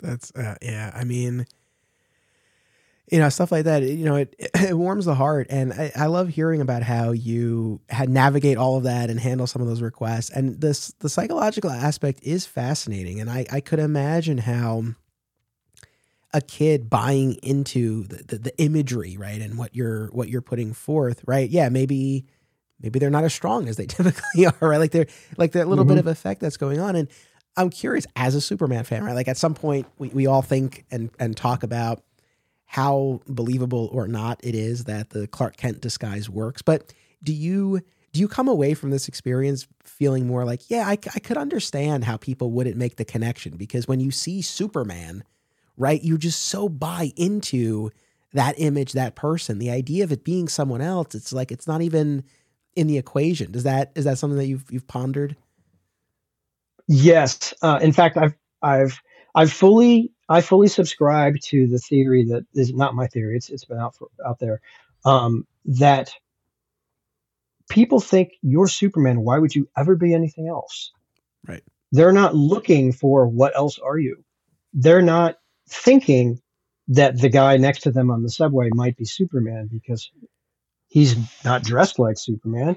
If I were Superman, I would be Superman every second of every day. So they just aren't looking, and therefore anybody can sort of resemble him, you know. Um, and that's how he gets away with it. That and the you know the physical uh, posture changes and his personality changes and so on. But if you're not looking for something, then it's not going to jump out at you. Um, but I, I will tell you that I also have the inverse experience of when I'm not in my super suit, when I change at the at the end of the day, just back into my normal clothes, I can walk right past all those same people, and they don't know it's me. And I'm not wearing glasses, or you know, um, but it's just they're not looking, and it's a bit of a relief because at the end of a convention, um, I love them and I've accepted that a lot of it is walk five feet, pose for photos, walk five feet, pose for photos. And then when I'm when I'm back in in in my uh, mild mannered clothes, I can go anywhere. I can do anything. I can I can have this freedom. And I say that only because when a writer gets Clark Kent right and they show how much he treasures that, how much he treasures that he can have a date with Lois or that that real life that he grew up with as a kid on a farm that he hasn't had to lose that um, it's not just a literary device i'm telling you it, it's it's a it's um, a lightness and a freedom where uh, I, I look around at hundreds of people and i think i could do anything. So no absolutely that's why it it, it and broke my heart and it drove me nuts in the comics a few years ago when when Clark revealed his identity to the world and thankfully that genie's been put back in the bottle because I feel like you just mm-hmm. you you know from a storytelling perspective yes it opens up some new avenues but I feel like you're losing more than you're gaining and just as someone who loves this character right, and wants wants the best for him it, it just it like it was a it was a decision that was like I could not I could not understand or or get on board with for that reason. And especially having just reread All Star Superman when he when he writes his last will and testament and to Clark Kent, mm-hmm. right, who never let me forget what it's like to be an ordinary downtrodden man. It's like, yes, mm-hmm. on a practical level uh, level, it allows him to not be Superman all the time and engage with the world, but also to understand like what people are going through, right? In a way that you just can't if you're just always Superman. So uh, yeah, it's it's the, the a fascinating, and then again, the psychology of it really is is fascinating. Yeah, yeah. I just read uh, Action, you know, thousand fifty, and and really liked the the way that they handled putting that genie back in the bottle, and they made some good points. You know, when uh, when Bruce tells Clark, you know, the effect that it had on Lois was unintended. That she went from being this incredibly powerful force for good to being seen as just the wife of Superman. And even even Clark admits that he didn't really think that all the way through. And um, I get why they did it because it's an example of if Superman is the the paragon of truth, how is it that he lives deceiving everyone? You know, maybe he should live up to uh, what he says he's all about and be and be truthful. So I understand why they did it, but um, I think it's a fair statement to say that it didn't work, and um, I'm glad that it's it's back. So are you so you're still reading, still collecting? Have you had gaps in your in your super fandom, or have you mostly mostly been consistent all the way through? Um, well, as you can imagine, over the, over the, last four years, I've I've gotten uh, as as much Superman source material as I can get. Um, some of which I had as, as a kid, and I've dug back out. So, like, here's my original copy of, of Miracle Monday from 1980, and I have my Son of Krypton from '78. Um, but uh, I've I've gotten to where there are some writers who I just trust, and I will just go online and say, "Have you written a Superman story? Purchase, purchase, purchase, purchase." And um, so there are some current ones. Um, I think Tom Taylor's amazing. I think Tom King is amazing. Um, so I'm back on the train for for the storylines for for some of those. Um, loving what Mike Allred's doing with Space Age. Um, I know he's not the writer, but I'm, I'm loving that series, and uh, I'm filling in some of the gaps that um, I, I, guess I'm I'm sure of.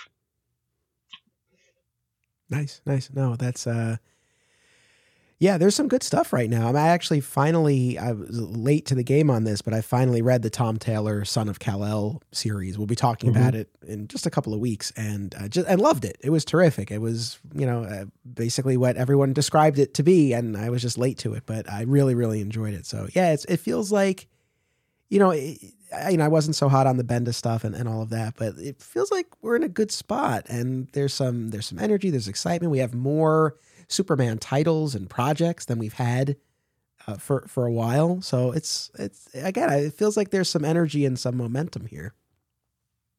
Yeah, and and you know, I'm loving what they're doing with John and the dynamic that that John and and Clark have as father and son, and um, again because I so loved all of the Pa Kent lessons to Clark. Any scene where I can see that Clark is thinking back and pulling Pa forward and teaching John what he knows is right and what he knows is good because, you know, uh, this is what Pa would have said. And you can tell, you can tell the undercurrent of when those moments are. Um, and then to see John out there finding his own way. And then every now and then you're, you're proud for him, you know, in the same way that, um, before John aged up, the, the scene where he was in the cave and it was uh, Nightwing that went in the cave. Yeah. Not not full Batman suit Bruce, but it was it was Nightwing, and the conversation that he had, the the sympathetic and empathetic conversation he had with a scared young John in that cave, I I was hooked. Um, you know, this this writer has me for a good good long time, um, because those are those those are those connecting moments of um, we we we have to explain to people in the outside world why we love comics sometimes. And and one of the the eye rolling aspects i guess is not that, that they're for children but just that oh there's just fighting all the time. Every issue is just is just fighting and fighting and fighting. And and now we're to a point where that's not true. Many of them are um, conflict resolution stories and growth stories and uh, acceptance stories. And that's one of the things I really love about the age that, that we live in now and where everyone's taking it and um, um, can't get enough. Like fill fill the world with those, and I'll be a happy guy. Same here. This this whole new pocket of the Superman mythology between the current comics and Superman and Lois of, of Clark as a father and again, especially loving Smallville and loving the scenes with Pa and Clark, to now see him on the other side of it, and to be going through it in in my own life, and then see, it's like it's it's I love it. I I, I can't get enough of that either. Uh, I I hope it's something that. And I don't know how long we'll have Superman and Lois, and I know the next time there's a new movie, it's gonna be a younger Superman. So, but I, I hope this this version of him as a father is something that we get to continue to see because I think it's it's a great way to move the mythology forward and and again, just thematically, like it brings so much full circle. It's it's it's been such a delight over these past few years. Hmm. Yeah. Um, it's just, you know, I, I think it all comes down to um, even even Lex said it in this last issue of the world needs Superman, and Lex said it begrudgingly, and he had his own, you know, uh, ultimate evil reveal that that speech was leading up to. But when when even Lex admits it, then um, that's pretty powerful. And I'm I'm glad that this new direction in the comics is happening. Um, I am excited to see what James Gunn's going to do, just based on his statement that you know Clark Kent is going to uh, or Superman will will be kindness in a world that thinks that that's not, you know, what fits in. Um, but I think it's because I've seen at a at a hospital level um, what what it can mean. Um, there was a time where we went to visit the same little girl that I told you the story about about being in, the, the street with her friends. Um, the reason we were at her house the first time was for a relative of hers um, who had special needs, and uh, his favorite character was Superman. And so it was the very first time that that we had gone there. But we also knew that there was this little girl, and um, I am the the sibling uh, of a child who uh, had a lot of medical issues. So my little sister when I was growing up. So I remember what it was like to be the sibling, where of course it's you know your sister who needs all the attention, but that doesn't mean you you completely understand it and it doesn't mean you don't still need some attention yourself. So I have a big place in my heart for the siblings of the the kids that are going through these medical uh, challenges. And so so we went there, and um, she just had the best time with Wonder Woman. So while Superman was was you know there to visit the child, she just had this best time with with Wonder Woman. Um, and I want to say it was two days later, we got a message that that little girl had suddenly had her appendix burst. And it was a shock to everyone.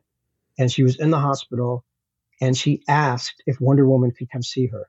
Not Superman, but Wonder Woman, who she had made friends with. And so um, I came anyway. And we were told before we got there that she wasn't eating, um, had no interest in eating. Um, and then we spent some time with her. And when we left, about four hours later, we got a text uh, from her grandfather that showed us a picture, and she had nothing but uh, goldfish crackers all spread out in front of her on the little tray in her bed, and that she had said, I want to be strong like Wonder Woman, and had asked for something to eat. And um, those are those unpredictable, intangible things that happen that you have no idea of of the effect. You just know that you were sincere you were genuine and you you wanted to be there. Um, you know, one of the, the great moments I loved on one of the episodes that I listened to you uh, was when you were talking about parenthood and how one of the biggest lessons that you learned was to just be there. Yep. And I listened to that episode. I was in Detroit about to go to the to the Reeve reunion when I heard that episode, um, and how much the the lessons of fatherhood from the Smallville show affected you. Um, but that the thing that really matters to a child is is that their dad was there. He was just there. Didn't have to have all the answers, and so that um, that always surprises me when I think, well, I know that's what we can do. We can be there, and we can we can for that time make them the most important thing in the entire universe, and the effect that that has later is totally loving and surprising. Um, we've we've had doctors tell us that we can achieve things that parents can't, doctors can't, nurses can't. Like there's just something about wearing the cape that um, can make someone see the world differently. And um, I know it's a cliche that that the symbol means hope, um, but I've seen it. It does, and I in in in some of my backstory, getting myself you know mentally in the right place to to come do these things, and and much in line with the All Star Superman scene of the girl on the on the ledge of the building and such. I have come to define Superman being called the man of tomorrow in the way that if you can make it to tomorrow, there's hope. I love that.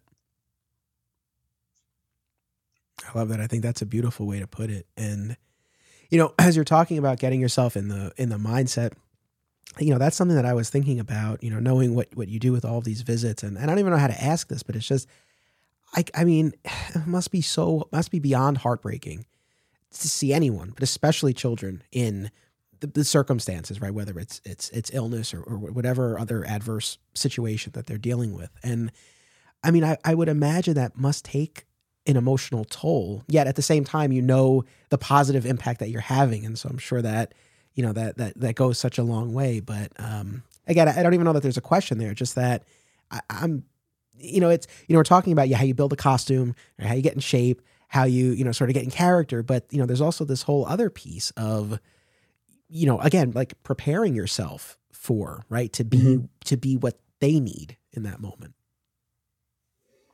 Um, well, I think the last thing you said hit on it. It's it's to be what they need.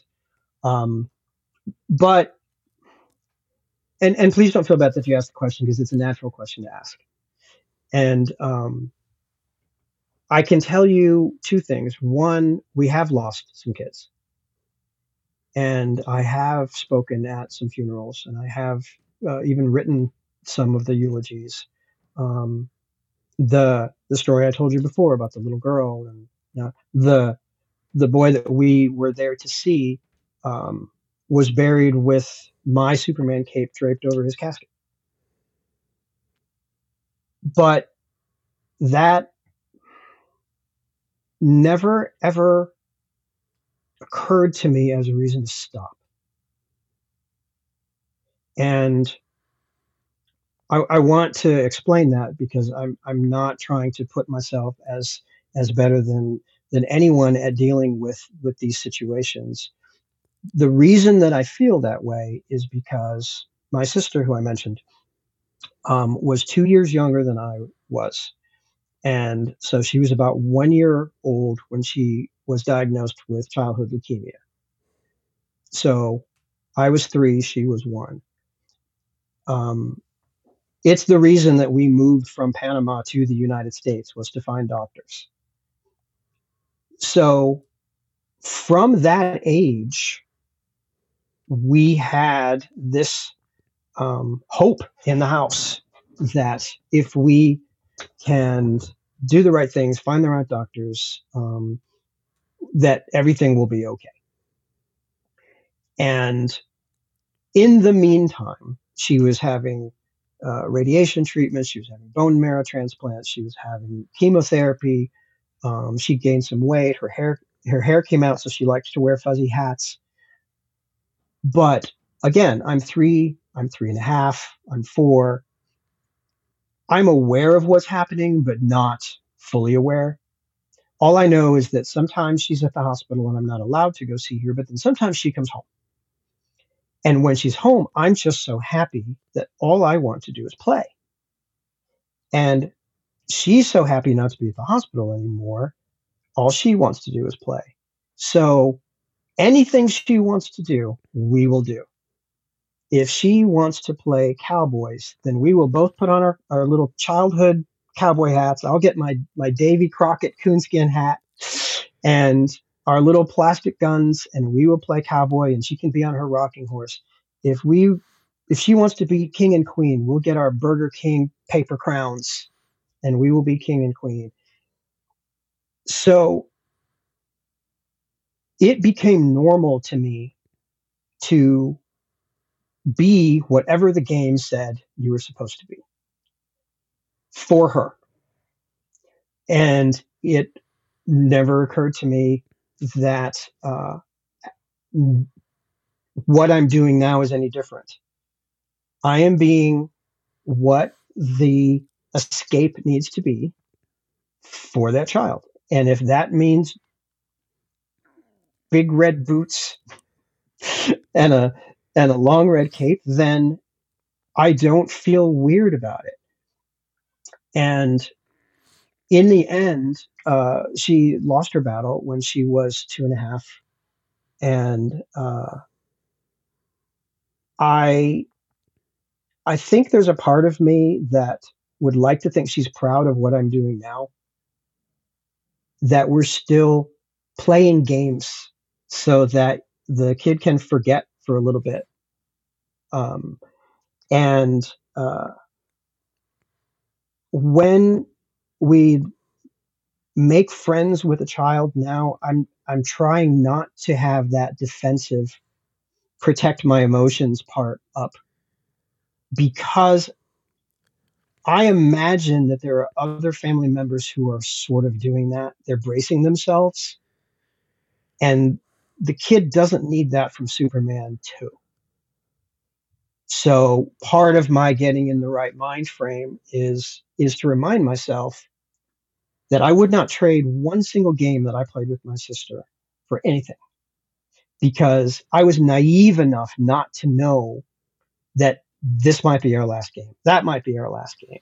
So we fully lived each time. So I try to remind myself of that, and I'll go into the room thinking we're just going to make this the best time. Nothing else matters. Nothing else exists except what we're going to enjoy. And if it means me being silly and making funny faces, if that's what the kid responds to, then I'll do it. It's whatever. It's whatever that moment um, reveals itself to need and and you can feel when you, you like you know what's best when you're there um going back to, to what we were saying like if you're there you can feel it and and later if if against everyone's best efforts we lose that child um i feel awful but i don't feel bad that we spent that time the way that we did. And so I'm I'm ready to do the next one if I'm asked. Uh, I'm very sorry about your sister, and I appreciate you sharing all of that and, and how it's informed your approach. And it's, it, I find it very moving. I would imagine people listening to this or watching will as well. And, uh, you know, I've said versions of this throughout our whole episode here, but what, you know, what, what what you're able to do, what you're able to provide is again when we when we talk about this character and the ideals and what he stands for i mean look i end every show by saying it's about what you do it's about action and you know you're, you're doing that and you know i've i've just from the photos that i've seen right and and just sort of the you know the, the the, smiles and the reactions that you're getting and that experience that you're able to provide uh, for someone in like, impossible circumstances is is is very inspirational. Um, so, you know, from one Superman fan to another, it's like you know, th- thank you for for what you're doing. It's it's um, like I said, you know, and there's nothing wrong with just being a cosplayer, but you know, as I learned more about you and, and got more of a sense of, of what it is you do, I, I knew this conversation was going to go in a different direction. And, uh, you know, as fascinating as it is to, you know, learn about how you put the costume together, like I love, I love that piece of it, but this is, this speaks to something, um, that really gets at the core of what all of this is about. So, uh, and I, I mean, I can't thank you enough for everything that you've shared. Is is there any aspect of your Superman fan journey, the cosplay journey, the work that you do that we haven't talked about that you wanted to? Um, I, I, I love that I have met some of the best people that I would never have met had I not told myself and given myself permission to try living up to an ideal. Because i think there's there's a part of me and again i have to be honest with myself there's a part of me that thinks if i can't do it perfectly maybe i shouldn't do it. So there were definitely moments where i thought this is a heck of a thing to swing for to be to be superman. Um, without a padded suit without anything, like to just and I I would say like going back to your question of is is it rough to to talk to these kids and, and the families because the families are hurting too. I I very well remember my mom and dad going through uh, that time. And the thing that I'll say though is when I'm asked, isn't it hard for you to be around sad children? My answer is I don't know. I've never met one. Because when I walk into the room, They are not sad. And the families are uplifted to see a smile on on that child's face. And they'll tell me often later that that's the first one they've seen in weeks. And th- there was a time where uh, where I was told uh, a boy who uh, beat beat the cancer, um, and in the the rules of the Make a Wish Foundation, you still get your trip to Disneyland even if you beat the cancer, which is fantastic. And we work with Make a Wish. I love I love everything about them. And uh, his parents told me he went to Disneyland. He talked about it for about four days. He met Superman. He talked about it for a month. And that's the part that I think rejuvenates me is that I am providing that for their family too, to be able to see that spark in their child again and to see them smile again and to see them say, I want to eat or um, I'm actually not scared about my operation tomorrow or whatever it is that that visit may have have helped with um, that passing along of the of the strength maybe um, or the treating them with that you can do it um, part of every hero's story. Every hero has the moment where it you really think you can't do it but somehow you dig in and you find that you can. Um, one of my favorite single superman comic panels of all time is when he looks back over his right shoulder and says it's going to be okay I've, I've got that printed out and cut out and, it, and it's on my wall. I just, I love everything that that, because that's how I feel. Um, there's like, I look at that panel and I think if, if he told me that, I would believe it. I would absolutely believe it with that sincerity. Um, and if that's something that I can, that I can do, then, then great. Um, but what I'm getting at is those families are some of the best people that I have ever met. And through virtue of, I guess they're strong because they have to be, or they pull together because they have to. But um, you want to talk about some positive, loving, strong people. Um, meet the families of of kids who are going through something and part of my answer when people say, "Isn't it rough on you when you when you go to these visits?" I say, "No," because beyond the fact that it gives you perspective to be grateful about about your own life, it's that when you see everything that these families are and all the goodness, it's like a, a seesaw where they're this huge boulder of of goodness. You know that you spend all of your time around good people, just family after family after family, kid after kid after kid who have these huge hearts. And then something in life happens. You you wreck your car, you you know, get sick, you need foundation repair on your house, whatever. That's like a pebble on the other side of the seesaw and it doesn't even move it. And I found that those things in life that just happen, they happen to everybody. Because I I spend so much time with these families, it totally puts into perspective these other naturally occurring things in life that are easily navigatable. And um, that I think would would be one thing that um, I would never have predicted but my life is so much better for it. That's that's beautiful. It's it's beautiful. And you know, when you talk about you know going in like without the padding in the suit, right? And and you know, not especially at the outset and, and not knowing what what it was going to be like.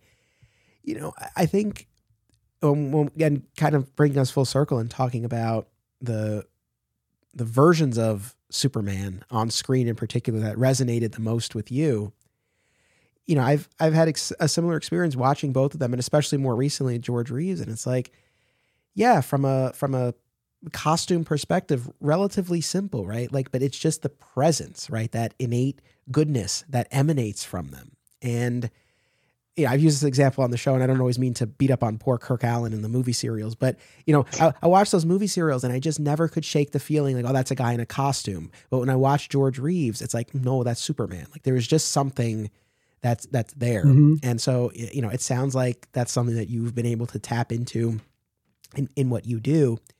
I do have. I, I'll let you go because we're just about to hit the two hour mark. Although we talked about this ahead of time, though this will probably be two hours. But I, I am curious.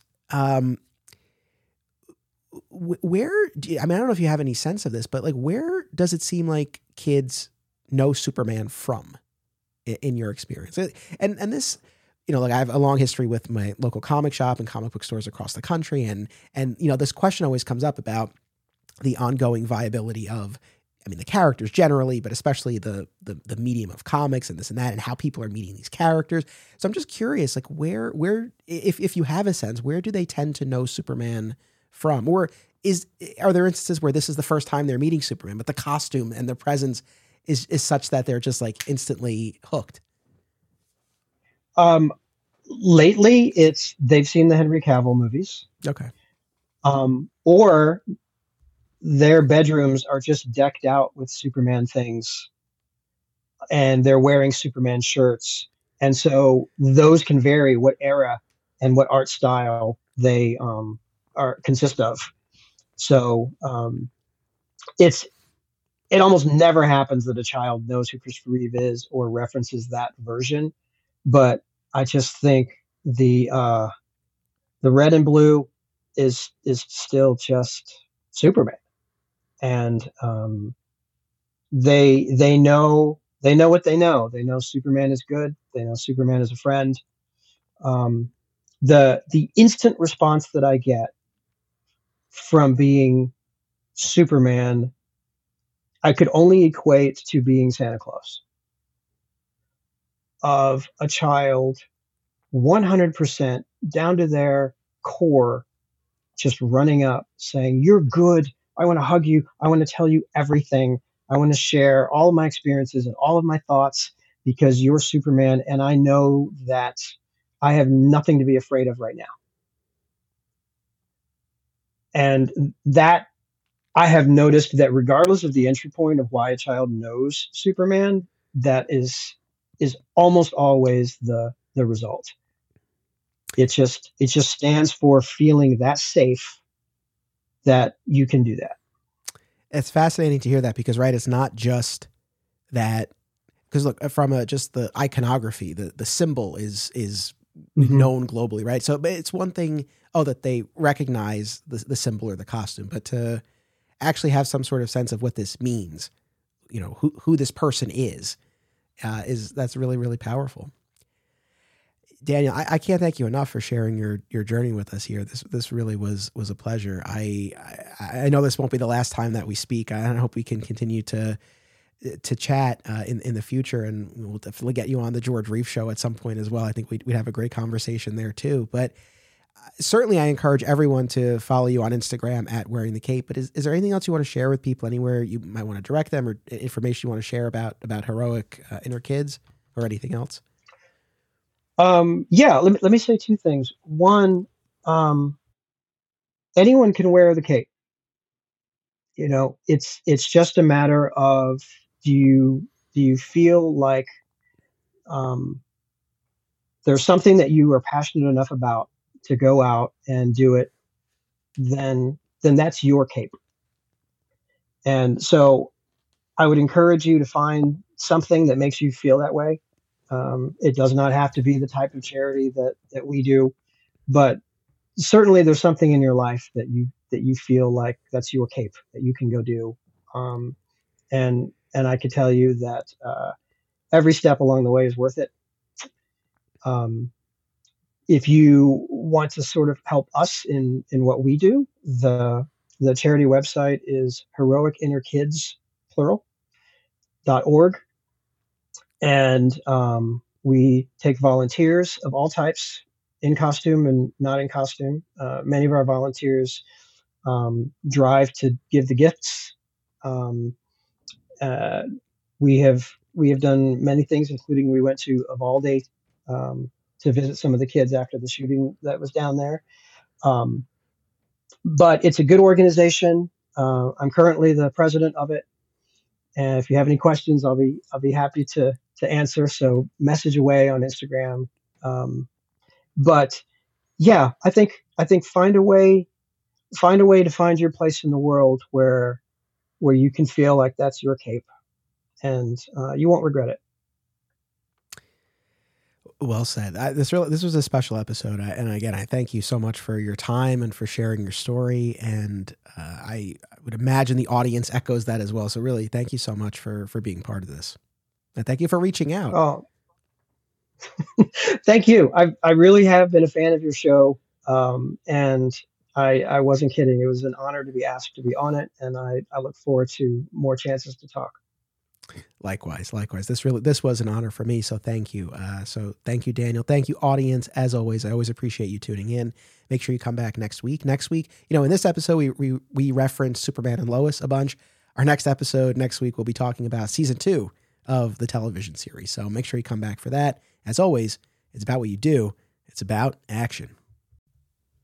This show is part of the Flat Squirrel Podcast Network home to Digging for Kryptonite, another exciting episode in the adventures of Superman, Summoning the Zords, and My Comic Shop History, available wherever you get your podcasts. Be sure to subscribe and leave a review today. Sign up at patreon.com slash Anthony Desiato for additional content. Thank you all